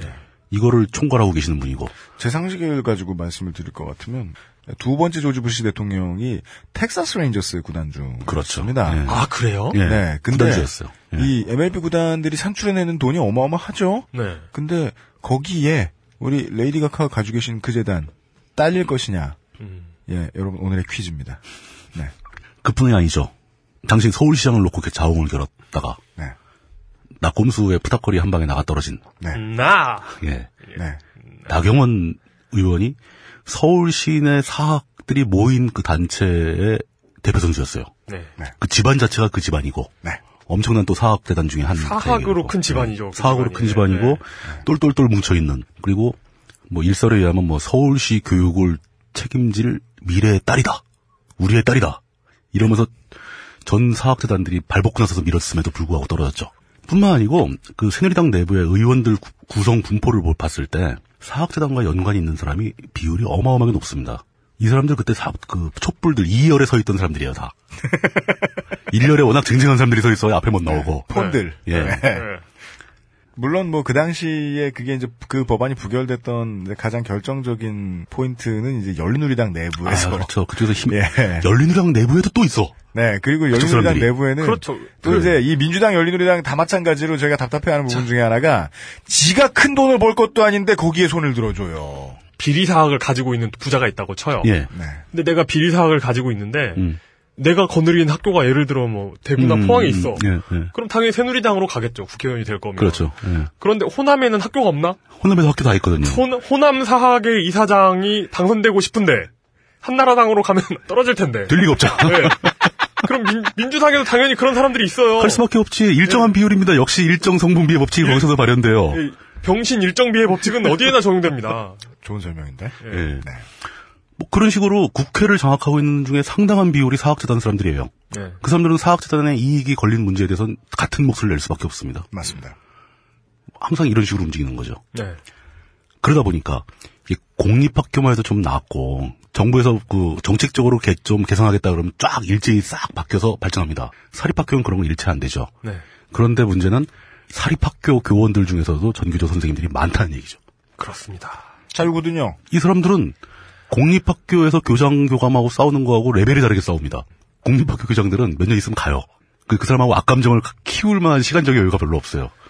사립학교는 처음부터까지 계속 봐야 돼. 지옥불입니다. 그러니까, 그러니까 저는 중국에 만리장성이 있고 그 프랑스에 에펠탑이 있다면 미국에는 심슨즈가 있다고 생각하거든요. 근데 맞습니다. 그, 근데 그 심슨즈에서 공립학교 교장이 어떤 그 지위를 가지는가는 스프링필드 초등학교가 공립학교예요. 그렇죠. 거기는 시모.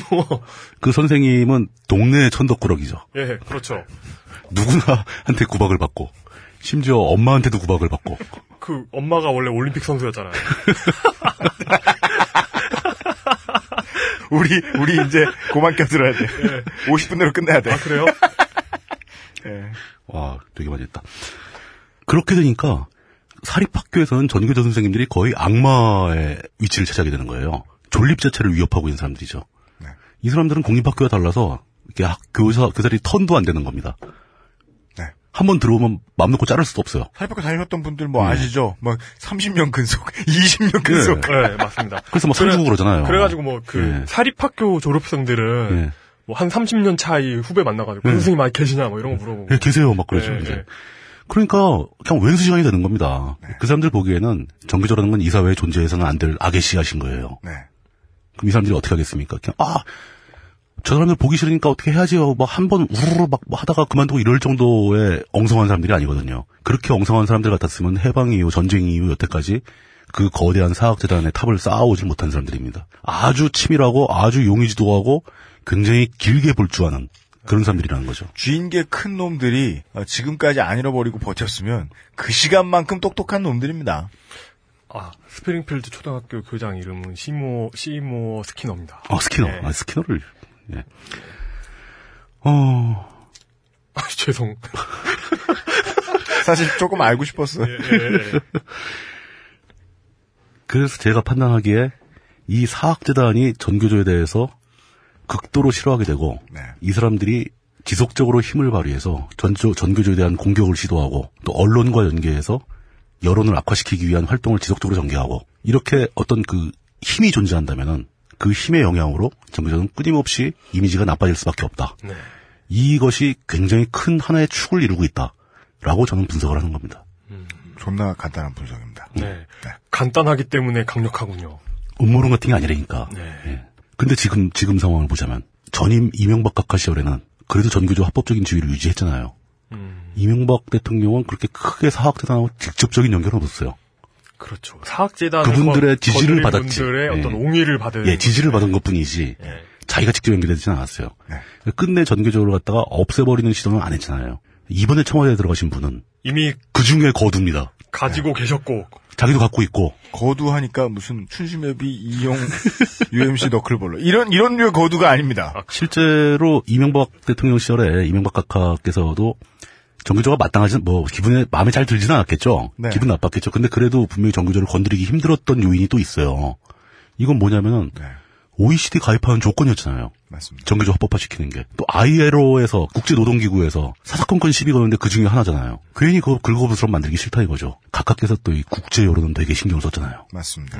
그리고 저희들이 그냥 막 하는 소리가 아니고요. 이 부분에서의 엄행부의 일관성은 분명합니다. 예. 자기 지갑 안 건들면 민주주의예요. 일단 내비둡니다. 예.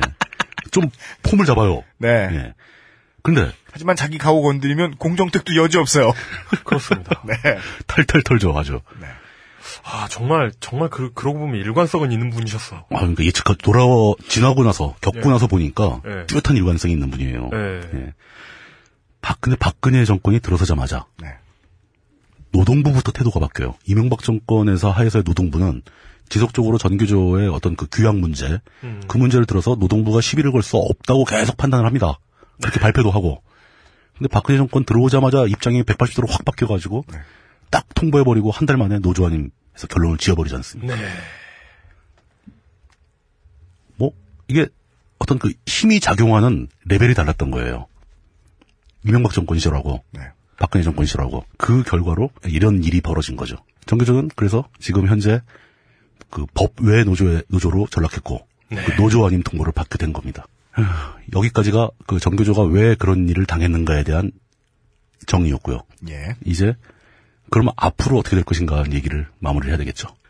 이번 사건에서 굉장히 특이한 부분이 하나 있습니다. 제가 여태까지 설- 쭉 설명을 하면서 한 번도 거의 언급을 안 했었어요.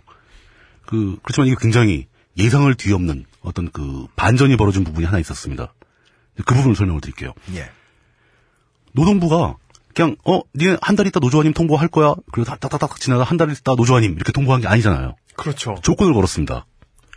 노동부도 명분이 있고 다 저기 있어야 되잖아요. 법적인 근거가 있어야 되니까. 한 달이라는 시간을 준 것은 정규조한테 규약을 개정할 것을 요구를 한 겁니다. 그 해직자, 해고자를 해고자들의 조합원 자격을 유- 인정하지 않는 쪽으로 네. 그럼 전규조한테 선택권을 넘긴 거죠. 너희들이 규약을 개정하면은 넘어가겠다. 개정하지 않으면 노조아님 통보를 하겠다. 선택권을 준 겁니다. 이거 사실. 네.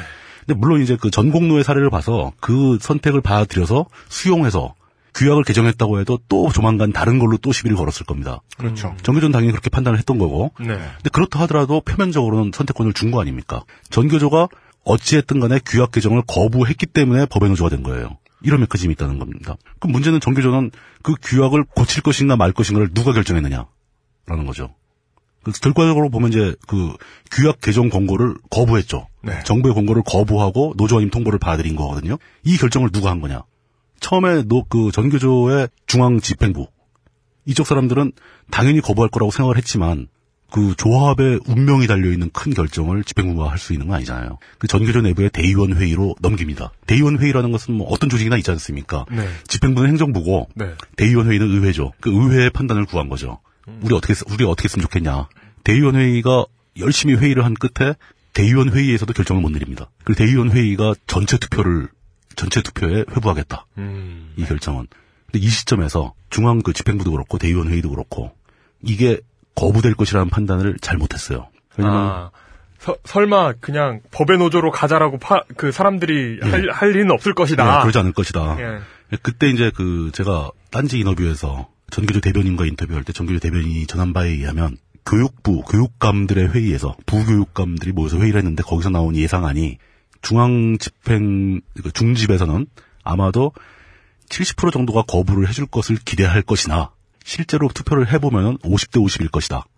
근소한 차이로 어떻게 날지 모를 것이다. 음. 거부와 수용이 예. 네. 나름대로 그 교육감 부교육감 회의는 실무자들 아닙니까? 네. 그 상황을 항상 지켜보고 있는 사람들이니까. 그걸 예상할 수 있었다. 예, 50대 50으로 예상을 했다는 거죠. 그림 나오네요. 슬슬 그림 나오네요. 근데 더 웃기는 것은 전교조 조합원들 자신들 이 사람들은 다 수용으로 결정 날 거로 생각을 했어요. 음. 네, 제가 아까, 아까부터 예. 이제 다른 이런, 이런저런 부분들 이제 공부해오고 느낀 바 이게 그 안에 계셨던 분들은 예. 지난 뭐 몇 달 사이에 상당히 치열하셨겠지만 그렇죠. 고민 많이 밖에서 하셨죠. 구경하는 사람은 불- 강 건너 불 구경하는 사람은 이렇게 쉽게 떠들 수밖에 없다는 게 사실 염치 없게 느껴지기도 하지만 너무 쉬워서 지금 말하는 게 지금 되게 미안할 정도예요. 전장 파악을 못한 거예요. 음. 예, 전구 상황 파악이 안된 있죠. 싸우셨다. 예. 근데 그럴 수밖에 없는 게 전교조 차원에서 지금 이렇게 그 전체 조합 차원에서 심각한 문제가 발생한 게 꽤 오래전입니다. 음. 최근 들어서 몇 년 동안 이런 일을 겪어본 적이 없는 거예요. 그리고 전교조 내부에 제가 그 평조합원들을 만나보고 여기저기 사람들한테 여쭤봤더니 다들 스스로는 아닌데 조합 전체의 활동이 너무 미약하다고 불만을 갖고 있었어요. 그 나는 강경할 건데 강경하게 뭘 하고 싶은데 사람들이 다 안 한다. 음. 뭐 모이자고 그러면 사람들 안 나오고 뭐 그런 거 있지 않습니까? 서로를 못 믿는 분위기. 다들 이제 지쳤나 보다. 서로 약해졌나 보다. 이러고 못 믿는 분위기가 만연해 있던 거죠. 전교조 내부에. 중앙에 역점 사업이 가끔 있으면 예. 협조하는 척이라도 할 생각이 있는데 예. 맨날 모든 사람 모이는 사람만 그 얼굴이 그 얼굴이고 예, 새로운 사람들 뭐 안 들어오고 좋구만 비치발리볼만 하더라 모여서 예. 뭐 쓸데없는 얘기만 반복하다 또 인사만 하고 술만 먹고 헤어지고 스스로 자기들 집단에 대한 불만이 꽤 널리 퍼졌던 것 같습니다. 음. 불만이라고 표현하기 좀 그렇죠. 이게 실망. 내부 단속이 안 됐는데 상대편은 존나 치밀하게 전투를 준비하고 있었다. 그렇죠. 예. 네. 근데 상대편의 분석도 나름대로 저는 일리가 있다고 봤습니다. 저도 그렇게 봤거든요. 야 이거 반반일 것 같다. 그리고 반반이지만 아무래도 수용이 약간 몇 프로 우세할 것 같다. 어쨌든 수용한다. 그러니까 그 수용이라는 것은 정부가 권하는 대로 그렇죠. 네. 규약을 바꾸겠다. 네. 법에 노조 가기 싫다, 무섭다. 근데 51대 49 정도를 예측한다는 건 뭐냐면 그냥 응원한다는 거잖아요. 그렇죠. 보통. 예, 뭐. 네. 그참 답답하다. 이거 이 일도 굉장히 답답한 결론이 나올 것이다. 예. 뭐 이렇게 생각을 한 겁니다. 그러니까 조합원들도 스스로를 못 믿고 밖에 있는 저 같은 사람도 그 조합을 못 믿고 저, 저, 저 사람들 그들을 이겨야 네. 하는 사람들은 다 파악했고 그 사람들은 칼같이 지- 지켜보고 있었고 전력 파악 다 됐고 그런데 모두의 예측이 다 틀렸어요. 오히려 어떻게 보면 그 중집의 예측만 맞은 거예요. 결과적으로 어떻게 된 그 결과가 어떻게 나왔냐면 전체 조합원 숫자의 84.6%가 투표에 참여를 합니다. 이 엄청나네요. 투표 참여율이 전교조 역사상 최가 최고예요. 그러니까 전교조 뭐 위원장 뽑는 선거도 이렇게 참여를 안 한답니다. 사람들이 투표 관심이 무지하게 많았다는 거죠. 원래 이렇게 저, 그 투표율이 높은 집단이 아니다. 예. 그 84.6%가 사상 최대 최고 투표율이라니까. 네. 그 중에서 67.9% 그러니까 68%, 근 70%죠. 가 정부 요구를 거절하고 법의 노조의 길을 가기로 결정을 내립니다. 압도 압도해버린 거죠. 이게 이제 그, 그 평조합원과의 인터뷰에서 나왔는데 극적으로 그분들 스스로도 다 깜짝 놀란 거예요. 단적인 얘기로 자기랑 굉장히 친한 선생님이 계셨는데 그분은 그래도 전교조가 법적 지위를 유지해야 되지 않겠느냐 수용해야 된다. 라고 끝까지 얘기를 하다가 찍고 와서는 난 거부로 찍었어. 어떠한 단체를 단일 개체라고 우리가 놓고 생각을 하면 투표는 그런 점이 재밌죠. 음. 자기도 몰랐던 자기의 속마음을 보여줘요. 그거예요. 심지어 저랑 이게, 예. 이게 그거네. 그, 정부, 정부 안 수용이 예, 시기상조라고 생각했던 거네요. 아 시기상조. 예. 오, 그게 맞는 것 같은데 난 싫어. 이러면서 사진 찍은 거 아니에요. 아 근데 예. 그러니까 제가 이제 인터뷰한 이 당사자분 두 분 중에 한 분, 네. 이분이 굉장히 강경한 분인데 처음엔 생각할 것도 없이 자기는 거부하겠다고 마음을 먹었다가 네. 주변 분들과 계속 얘기를 해보면서 점점 점점 수용으로 돌아섰답니다. 네. 그래서 아 이제 난 가서 수용을 찍어야지 그냥 뭐 굽히고 들어가야 되지 않겠나 어차피 수용될 건데 이러면서 갔는데 막상 가서는 거부를 찍었어요 이분도 그 왜 거부를 찍으셨냐 수용이라고 맘먹고 갔으면서 차마 못 찍겠더라 이분들의 수용의 도장을 찍으려다가 도장이 옆으로 빛나게 만든 가장 큰 힘은 시기상조. 시기상조가 아니고 굉장히 감성적이었어요 뭐냐면 전교조를 위해서 활동을 하다 해직당한 사람들을 우리가 버리면 그 사람 앞으로 누가 전교조를 위해 서 싸우겠는가 네. 이거 한 문장이었어요. 이거 한 문장. 네. 우리가 지난주에도 얘기했던 것들 중에 하나인데, 이게 너무 오래된 단어 같은 것들은 저는 사실 웬만하면 이안 써야 이 청취자분들이 이해하는데 도움이 되시지 않을까라고 정말 많이 생각을 하는데, 투쟁 강령에 힘을 발휘하기 위해서는, 이 케이스는 제가 그 사이에 한 일주일 동안 공부를 하다 보니까, 전략의 핏대는 이성이 세우는 겁니다. 감성이 앞섰다는 건 전쟁할 준비가 안 됐다는 거예요. 지금 전쟁할 준비 안 돼 있던 거예요. 네. 이것은 조직의 와해가 이제 최초의 가, 장큰 문제였던 것 같다. 조직이 와해됐는데 투표를 시키면 당연히 용기 내서 감성 따르는 곳으로 가죠. 그렇죠. 예. 우리가 전략적으로 지금 한 발 물러선 다음에 다음에 어떻게 하고 다음에 어떻게 하고 다음에 어떻게 해야지 조직 전체가 준비가 다 돼 있어가지고 일렬 대오로 이 깨시민 부대가 한기도 잃지 않고 싸울 준비가 돼 있었어야 한 발 물러나는 선택을 할 수 있었겠죠. 그러나 대중 조직이 그 정도의 전략적인 행보를 보인다는 것은 어마어마하게 힘든 일입니다. 존나 힘듭니다. 불가능에 가깝죠. 네. 저는 어떻게 보냐면은 정교조가 잠이 들어버렸던 거예요. 그때 이제 제가 그 인터뷰하면서 좀 약간 살짝 울컥했던 것 중에 하나가 이 사람들이 왜 평소에 다 수용할 것처럼 행동하고 뭐 집회도 안 나오고 모임에도 안 나오고 잠들어 있던 정교조 그 굉장히 양수해진 사람들이 왜 가서는 다 거부를 찍었는지 스스로도 모른다니까요. 왜 이런 결과가 나왔냐고 물어봤더니, 그러니까 전교조 초기에 뭐 지부장까지 했던 그런 나이 많으신 교사들이 이 젊은 청- 평교사들한테 그런 얘기를 했다는 겁니다. 그러니까 너희들이 지금 전교조를 얕보고 있었다. 전교조가 이 점점 점점 약해지면서 지금 너희들한테 실망스러운 모습으로 보이고 실망스러운 일밖에 못했겠지만 사실 그 사람들 마음 속에는 예전의 모습이 아직 살아있는 거다. 그리고 그게 이번 그 정부에서 요구하는 그 노조아님 통보 사건을 전후해가지고 자, 이런 자신들의 모습을 이 사람들이 재확인을 하고 깨어나기 시작했다는 거예요. 네, 깜짝 놀란 거죠. 스스로에 대해서 놀란 거죠. 맞습니다. 그리고 이 사람들은 스스로 약간 일정 부분 감동을 먹기 시작했어요. 자신들에 대해서. 근데 이게 저는 단순히 전교조 내부의 사건으로 끝나는 게 아니라는 겁니다. 실제로 전교조 지금 이, 이 사건 벌어진 다음에 전교조 조합원이 아닌 비조합원 교사들 있죠. 그분들이 전교조 조합원들한테 물어본다는 거죠. 야 이거 이런 식으로 하면 곤란하겠다. 나는 조합에 가입은 못하지만 돈은 보내주겠다. CMS 계좌번호 달라. 그 CMS 회원들 숫자가 급속하게 늘고 있다는 겁니다. 물론 법외노조로 가면서 정식으로 조합에 가입한 그 조합원들의 숫자는 급속하게 감소할 겁니다. 그렇지만 저는 그 전교조가 명맥을 이어갈 수 있는 충분한 자금력은 확보할 수 있다라고 저는 예측- 예측을 합니다. 비조합원들이 미안하니까 돈이라도 써줄 거라는 거죠. 이게 전국적으로 그 현재 그 한 6만 명의 조합원이 있었는데 그 중에서 4만 명 정도가 정부의 정책을 거부하고 법인노조의 길을 선택해버린 셈이거든요. 계산해보면. 그 모습이, 그럼 4만 명이 그대로 조합원 자격을 유지할 것이냐? 아닐 거예요. 정부에서 한마디만 하면, 정규조 가입 자체를 불법화해가지고 가입한 사람을 몽땅 퇴직시켜버리겠다. 네. 천 단위로 떨어질 겁니다. 대신에 CMS 수입은 훨씬 늘어날 거라는 거죠. 교사들이 그렇게 대가 채, 뭐 세고 뭐 반정부 투쟁을 하고 막 이럴 사람들은 얼마 없어요. 그렇지만 어느 게 옳은 건지는 다들 알고 있다는 거죠. 이런 식으로 어떤 하나의 투쟁의 전기가 벌어질 거라는 거죠. 투쟁이란 말은 좀 이상하죠. 그렇죠. 싸움의 방식이 바뀌는 전환기. 그럼 도대체 이게 왜 그랬을까? 그 사람들이 잠들어 있던 사람들이 왜 깨어났을까? 뭐 아까 이제 뭐 동료에 대한 감성 뭐 이런 거 얘기하지만 사실 이게 우리 사회 전체하고도 맥이 닿는 부분이 있을 것 같아요. 어떤 점이죠? 그 사람들도 너무 많이 참아왔다는 거죠.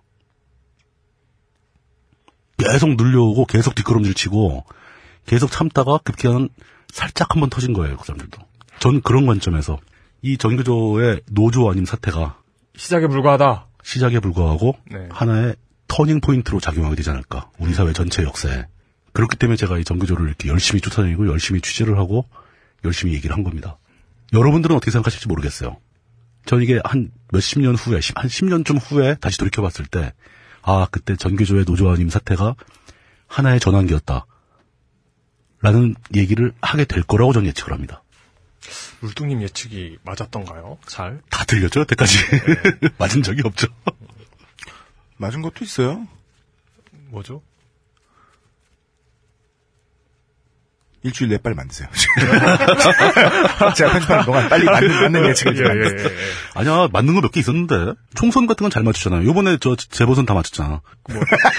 그건 맞지. 이번 제보선 맞췄어! 어, 100% 맞췄는데 뭘. 네. 이번 재보선은. 예, 5일용 맞아요. 후보 안타깝네요. 그렇습니다. 일단 전교조 사건에 대해서 제가 할 수 있는 얘기는 다 한 것 같습니다. 예, 여기까지입니다. 대통령이 들어와서 에, 대한민국 같은 한 번 하고 많은 대통령 제도에 대통령이 들어와서 첫 해에 에, 여론을 시끄럽게 막 그 모래바람을 일으키면서 떠들어대는 일이 생기면 그 일은 보통 그 정권 전체의 역점 음, 네. 사업입니다.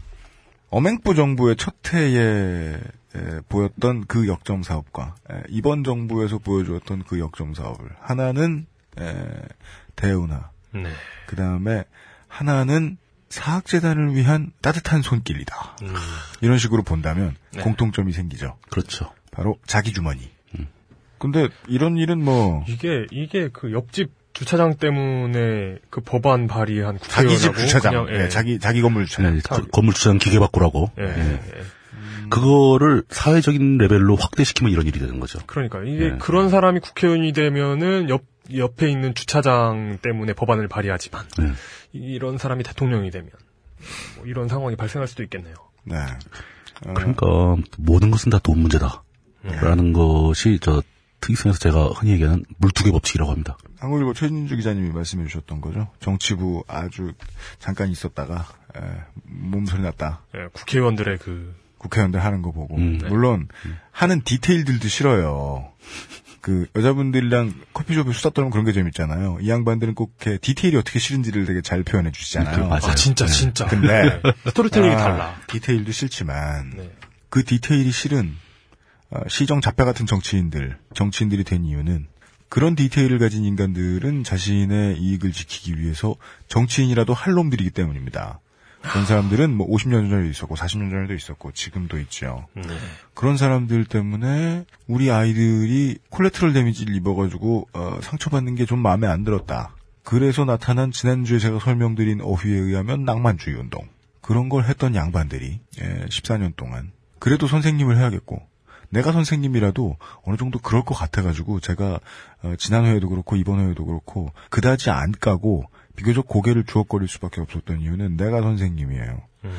근데 아이들이 올바른 교육을 받을 수 있도록 어떻게든 만들어야겠어요. 네. 그랬으면 거친 투쟁을 하기 힘듭니다. 일단 내가 안 잘려야 되고요. 네. 스승의 위치를 잃을까봐 아이들이 걱정하지 않게 해줘야 되고요. 더불어서 아이들에게 못 걸고 사는 부모님들도 크게 걱정하게 만들면 안 됩니다. 그 부모님들도 신문을 보고 살거든요. 대한민국 신문을. 그런 사람들에게 자기들 이미지를 나쁘게 만들면 안 됩니다. 아까 사립학교에서는 선생님들이 존나 싸울 수밖에 없다고 했는데요. 그 부분은 굳이 저희들이 설명을 길게 드리지 않고 에, 주변에 있는 사립 중고등학교 나와, 나온 경험이 있는 많은 분들에게 따로 물어보시기를 권유해 드립니다. 저희들 방송 시간에 그렇게 야 여보세요? 예, 예, 예. 예, 예. 저희들 방송 시간을 그렇게 아끼면 되고요. 14년 동안 조용조용한 투쟁을 할 수밖에 없었다는 것도 저는 사실 큰 불만이 없습니다. 더 열심히 하지 못했다는 것에 대해서 교육 서비스를 받았고 또 우리 자식을 통해서 받아야 할, 저도 또 받아야 될지도 모를 소비자, 수혜자의 입장에서 큰 불만이 없습니다. 하지만 그러다 보니까 우리가 오늘 해석한 바에 의하면 하다 보니 좀 조용하고 아, 아까 중요한 표현이 나왔는데 저 부장님의 리니어 하게 점점 쪼그라들고 잠이 들 수밖에 없었는데 음. 자는 사람을 딱일 틱틱 때려가지고 오늘 싸워야 될지 말지 투표하자라고 자세한 것도 못 얘기해주고 불러 세웠더니 다 싸우자라고 투표를 해버린 겁니다. 그래서 그들의 전략에 발이 걸려 넘어졌죠. 우리가 한 이야기의 오늘의 대강이었고요. 그리고 저 물등님의 최종 의견에 찬성하기 때문에 오늘 아마 편집을 이렇게 하게 될 것 같은데 조합은 존나 쪼그라들 거고요. 대신에 다른 어떤 면에서 새로운 무기들을 갖춰 나갈 거라고 예상을 합니다. 사역자단이든 아니면 제2, 제3의 공정택이든 견제할 수 있는 장치를 마련할 만큼 또 다른 힘을 어디선가 얻게 될 거라고 생각합니다. 왜냐면 그건 종교조의 많은 이용의 설명에 의하면 일정 또라이 성군비의 법칙을 가지고 일정 또라이가 되어주신 몇몇 전교조 내부의 교사분들을 제외하고 예. 예, 그 많은 교사분들이 14년 동안 노력을 해오셨던 결실은 교무실에서 옆에 앉아있는 선생님 몇 분의 쉬운 그냥 생활회화. 야, 너네가 안 개기면 내가 개길 순 없잖니. 야, 너네들이 먼저 나서가지고 쟤네들 다 케어 안 해주면 나는 그동안 너만 믿고 살았는데 저 왕따 당하는 애 어떡하냐. 저 집에 애는 부자인 것 같던데. 헐. 네가 나서서 뭐라도 해줘야 되지 않겠니. 그래서 14년을 물을 들였으면요. 본능적으로 압니다. 이 사람들이 없으면 대한민국 교육이 어떻게 될지에 대한 촉을 아실 거라고 생각합니다. 예, 뭐 수고를 크게 하셨다. 전략적으로 행동하지 못한 것에 대해서 저희들은 원망하고 그러는 프로그램 아닙니다. 넘어졌으면 넘어진 거죠, 뭐. 저희들은 평가 없고요. 앞으로 다른 희망은 있을 수 있을 거다. 그런 말씀 드립니다. 음. 노예가 되는 게 편하다 하는 마음하고 싸우다 보면 가끔 넘어집니다. 뭐 또 일어날 일 안 오겠습니까? 여기까지 해서 이상한 핸드폰 음을 내며 아니 좋은 노래예요. 어, 스티비 언더의 슈퍼스티션이에요. 근데 편곡을 그지같이 한 이상한 핸드폰 음을 굉음을 내며 전화를 받으러 달려가신. 그럼 지금 저희 한참 떠들고 있는데 그냥 빨리 나가시지. 그걸 또 다시 이 역동작으로 돌아오셔가지고 담배를 챙겨 나가신. 야, 참, 그, 예, 물뚝심송 정치부장님이 여기까지 수고해 주셨고 다음 주에는 어, 물뚝심송 정치부장님의 와 얼마나 불쌍하면 내가 개인 홍보도 해준다. 물뚝심송 정치부장님이요 대전인가 어디 가셔가지고요 예, 무슨 저 행사에 사회 맡으신데요. 근데 여기서 행사란 뭐 전국 뭐 이런 게 아니고요. 예, 무슨 기본 소득과 관련된 뭐 아. 예. 뭐 유명 인사들이 많이 나오는 모양입니다. 네. 그 중에 제일 안 유명한데요. 어, 정치 여러분들이 좀 가주셔가지고 예, 힘을 실어 주시기를. 야. 예, 방송 나가는 기준으로 이번 주 목요일 납니다. 네, 대전 시민 여러분들 참조해 주십시오. 네. 딴지 라디오입니다. 뱃살들이 출렁인다 젖살들은 흘러내려 남자들아 명심해라 배 나오면 끝이다 바디뷰 입자 바디뷰 입자 배 나온 아저씨도 바디뷰 입자 바디뷰 입자. 젖 처진 총각들도. 잠시만요. 우리 오빠 바디뷰 입고 가실게요. 싱글벙글 웃는 여친. 오빠, 짱! 자신감도 수직 상승. 남성 전용 보정 속옷. 입어보자 바디뷰. 살아있네. 바디뷰 좋아 바디뷰 좋아 소개팅 땐 바디뷰 바디뷰 좋아 바디뷰 좋아 면접 볼 땐 바디뷰 바디뷰, I love you. 이 광고를 듣는 여러분들은 어쩌면 자신의 귀를 의심할지도 모르겠습니다. 왜냐하면 이런 파격적인 혜택을 EBS에서 드린 적이 없기 때문입니다. 오직 딴지 마켓에서만 드리는 혜택입니다. 파격적인 혜택 내용은 바로 이렇습니다. 첫 번째, 딴지마켓에 가서 자녀 혹은 자신이 공부하고 싶은 EBS의 프리미엄 학습 프로그램이 탑재된 스마트 패드, 포켓 EBS를 구매합니다. 두 번째, 자신이 학습할 프로그램을 선정하여 100일 동안 열심히 공부합니다. 그리고 세 번째, 100일 동안 열심히 공부한 후 포켓 EBS 구매 비용 전액을 돌려받습니다. 반품 없이 끝. 그렇습니다. 자신이 선택한 학습 프로그램을 성공적으로 이수한 후에는 포켓 EBS의 구매 비용 전액을 환불해 드립니다. 믿기지 않으시나요? 더욱 믿기지 않는 사실을 말씀드리자면 구매 비용 100% 환불은 딴지 일보가 100% 보증합니다. 더 이상 무슨 말이 필요할까요? 진정한 지식 강국을 위한 EBS의 초강력 100일 프로젝트 포켓 EBS를 지금 바로 딴지마켓에서 만나보세요. 포켓 EBS 트위터와 XSFM 이슈의 gmail.com과 뭐 게시판 이런 데들을 통해서 이 환단고기와 관련된 뭐 포스터라든가 뭐만 보시면 이용을 찾으시는 많은 청취자 여러분 안 그러셔도 됩니다. 이용은 다 안지 존나 오래됐습니다. 심지어 오- 그저께 아침에는 박한 양반 우리 출근 준비할 때 제가 그래도 아주 자고 있는 거는 좀, 좀 미안하니까 가끔 깨 있어요. 네, 네. 가끔이지만. 네. 예, 그개 붙들고 인사라도 해줘야죠. 네. 아침에 이제 뉴스를 틀어놓고 있잖아요? 예, 근데 뉴스를 트는데 요새 YTN에서는 환단고기 광고가 나와요. 민족의 뭐, 뭐, 시부럴탱이, 환단고기 뭐 이렇게 나와요. 네. 보면서 이용을 찾는 거예요, 박한 양반이. 어, 안티 환단고기의 대가. 그러니까 어, 이게 참 이렇게 되는 것 같아요. 허- 사실 환단고기 같은 이슈는 굉장히 지엽적인 거잖아요. 네. 근데 만약에 제가 다루는 이슈가 뭐 예를 들어 뭐 정치다. 음. 뭐 이렇게 돼가지고 갑자기 기수로 내몰리게 되잖아요. 네. 그러면 정말 정신없게 되는 것 같아요. 아, 실차 이거 아니야. 예, 예, 왜냐면 그러니까 처음에 나불될 때 생각하라고. 아, 진짜 이거 큰 배움 얻어갑니다. 하여간 이용은 지금 환단고기와 싸우기 싫습니다. 예, 아, 싸우기 싫어요. 그리고 이용은 지금 예, 후회하고 있고요. 예. 아, 물론 그 예, 싸우기 싫고 후회하고 있다는 게 내가 틀렸다는 얘기는 아니에요. 예. 그럴 거면 또 같은 그래서 부름을 당해. 예. 그러니까 아, 이상한 헛소리가 현혹되지 마시고요. 네. 네. 얌전히 에, 벙커원 행사나 골라주셔야 되겠다. 네. 아, 아, 이게 화요일 오늘 11월 12일에 희망식당 희망식당 하루 시즌 2가 있습니다. 네. 예전에 예전에 그 뭐야 그 그거였잖아요. 원래 그 해고 노동자들을 지원하는 그런 식당이었는데 이번엔 뭐예요? 어 이번에는 어, 7시부터 9시까지 커피만 마시다 위장의 펑크난 고객님들을 위한 시간이래요. 그래서 게릴라들의 야전 배식대 분위기 돋는 지하 식당을 경험하실 수 있다고 합니다. 이게 공짜는 아니고 만 원이네요. 만 원에 식사, 커피, 공연, 기부를 모두 해결할 수 있다고 하는 걸로 봐서는 네. 어, 밥 대충 주고 네. 대충 입에다 뭘 물린 다음에 만 원을 뜯어가려는 수장인 것 같습니다. 참고하십시오. 예. 그래서 저도 없습니다. 그래서 대충 만 원을 입에 물, 아니 대충 만 원을 입에 문대 음식을 입에 물고 만 원을 뜯길 준비가 되어 있는 분들 거의 돼지머리 취급을 당하실 수 있어요. 네. 만 원을 입에 무는 게 아니죠. 예, 자기가 낸 만 원을 물려주는. 예. 뭐 그럼 물고 들어가면 되지. 그래. 그러니까 하여튼 어. 좋은 행사는 아니다.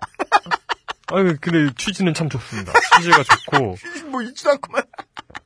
그러니까 그 희망 아니 그 해고 노동자들과 함께 희망을 키워나갈 수 있는 희망식당 하루 시즌 2가 어, 11월 12일 화요일 저녁 7시에 있습니다. 네. 그리고 어 수요일에는 김홍기 큐레이터의 너희가 패션을 아느냐 2회. 네. 아, 모른다고 대답해 줄 수 있죠. 네. 너희가 패션을 아느냐? 벙커원 지하의 문을 활짝 열고 예. 몰라 이러고 예, 들어오시면 예, 되겠습니다. 김홍기 패션 큐레이터의 너희가 패션을 아느냐? 네. 여기에 모른다고 대답하실 분들은 오셔야 됩니다. 네. 예. 저희는 없습니다. 11월 안타깝게도. 11월 13일 뭐 굳이 패션을 아는 건 아니지만 네. 모른다고 선언하고 싶지도 않아요. 하여튼 모른다고 선언하셔야 하는 분들 꼭 오셔야 되고요. 네. 11월 13일 7시 30분에 있습니다. 패션의 허위에 짓눌려 파편이 되어버린 영혼들을 말끔하게 감치 감 감침질은 또 뭐야? 감침질하고 어쩌면 날개까지 달아줄 국민학교 5학년 때 그 실과 시간에 배운 적이 있는 것 같아요. 무슨 무슨 질 무슨 질. 음, 네. 그렇습니다. 그 바느질 뭐 시침질 뭐 이러지 않나? 그런 건 것 같아요. 예. 그리고 마지막으로 어 마지막으로 추천해드리고 싶은 행사는요. 물론 그 외에도 여러 가지 행사가 있습니다만은 네. 물론 뭐 대표적으로 요즘은 팟캐스트 시대 공개 녹음이라던가 네. 강원의 전복과 반전 시즌 순간 시즌 2, 3. 음. 어 그리고 이덕일 교수의 앵콜 특강 이런 것도 있지만 음. 어좀 특이한 것은 일요일 네. 어 11월 17일 어 오후 5시에 음. 어 그러니까 벙커 교회가 끝나고 나서죠. 네. 윈디시티의 특별 공연이 있습니다. 윈디시티 어, 뭐좀 뮤지션 소개를 해주시죠. 내가 윈디시티야? 나한테 그래. 아, 그래도 그 동종업계에 종사하는. 이게 동종업계라고 말하지만 동종업계가 아니에요. 이건 거의 그래요? UMC에게 윈디시티를 묻는다는 건 네, 네. 새누리당 뭐 원내 총무에게 네. 사회당 대표의 안부를 묻는 것과 같다. 아 예. 그렇구나. 네. 어, 하여튼 힙합 하는 친구들은 보통 홍대에서도 예, 네. 대화 한 통화는 양아치로 통하기 때문에 아, 예. 그렇군요. 어쨌든 윈디시티는 2005년에 어, 결성된 5인조 밴드라고 합니다. 네. 보니까 뭐 이렇게 공연한다고 예, 벙커 공연한다고 네. 벙커에 자주 오시는 분들이 뛸 듯이 반가워하시는 분들을 제가 한 두 분 뵀습니다. 예, 벙커에서 이런 음악 공연이 이거 진짜 음악 공연인 것 같아요. 뭐 강연 이런 게 아니고 여기를 말할 것 같으면 네. 네. 진짜 음향 시설이 예. 아, 거지 좋시다. 그냥 음향 시설 없이 생목으로 노래하는 것이 네. 오히려 더 잘 들릴 수 있다. 더 낫다. 예. 네. 어, 그렇습니다. 뭐, 어쨌든, 윈디시티 좋아하시는 분들 참고하시기 바랍니다. 네. 이상이었습니다. 읽어요. 그것은 알기 싫다에서는 청취자 여러분의 청취 후 소감과 제보, 건의사항을 받고 있습니다. 중요한 건 정말로 하시고 싶은 말씀이 있냐는 것입니다만, 그냥 양말이나 걸레가 필요하신 경우에 사연을 보내셔도 괜찮습니다. 네. 그래서 저희들이 몇몇 어, 그냥 영혼 없는 내용을 적어주신 분들께 네. 양말들을 막 보내드렸습니다. 아, 뭐, 굳이 걸레로 쓸 필요 있나요? 일단 집에서 입는 티셔츠로 쓰다가 걸레로 쓰셔도 늦지 않는다. 좋습니다. 예, 그렇습니다. 그, 어, 그, 어, 가감 없이 하시고 싶은 말씀을 담아, 물론 이 가감 없이 하시라는 말씀을 모두 존중해 드린다는 얘기는 아닙니다. 저희도 가감 없이 반응해 드릴 수도 있어요. 예. 에, 가감 없이 하시고 싶은 말씀을 담아서 이메일 xsfm25 at gmail.com으로 보내주세요. 좋습니다. 이름과 주소, 전화번호가 적혀 있는 분에 한해 추첨하여 딴지 라디오 종합 선물 세트를 보내드립니다. 네. 이번 시즌에 참 그 어색했던 것은 수능 한파가 없었다라는 거였어요. 이 반바지를 입고 담배를 피러 나가도 하나도 안 추운 수능이었어요. 그죠? 별 관심 없어요? 사실 그 수능 한파 없어진 것은 몇 년 되지 않았어요? 그러니까 늙으니까 이게 몰라. 네. 제가 아마 수능 한파 마지막 세대일걸요? 그런가요? 네. 예. 그러니까 이게 무슨 100년 전 일 같아요. 음. 예전 수능 때는 얼음이 꽁꽁 얼었는데. 그러니까. 예. 지금 막 반팔 테내고 다니는 사람도 있어요. 그러니까요. 그게 진짜 이상했는데 수능 날만 되면 되게 막 추워지고 그다지 춥지 않은 가을. 이 전 세계에 계신 유권자 여러분들. 아열대 대한민국에서 이번 주에도 쉬지 않고 보내드렸던 히스테리 사건 파일 그것은 알기 싫다였습니다. 다음 주에 수레를 끌고 나타날 것입니다.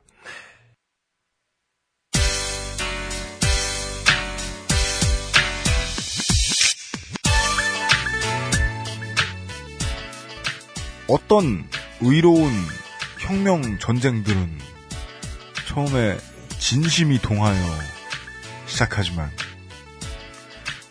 전쟁을 시작하면 승리자는 좀 더 똑똑하고 센 놈입니다. 그리고 똑똑하고 센 건요.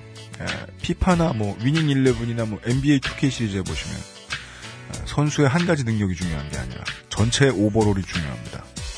존나 똑똑하고 적당히 센 새끼가 존나 세고 멍청한 새끼를 이길 수 있습니다.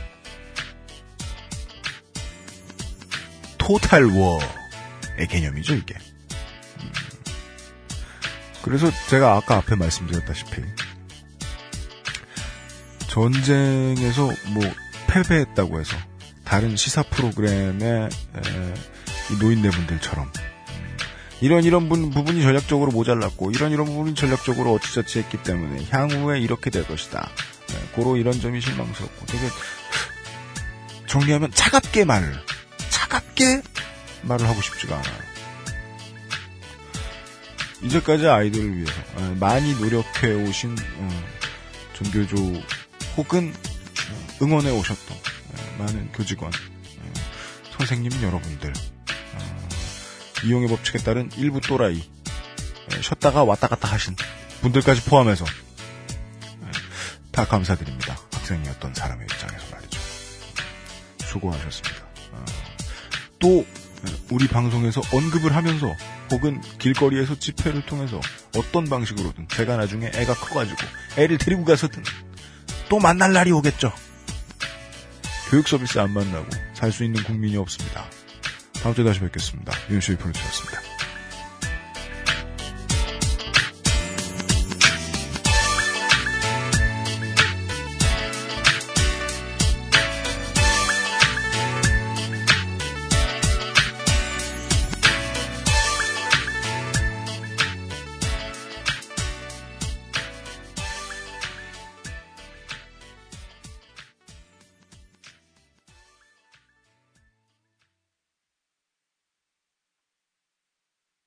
딴지 라디오입니다.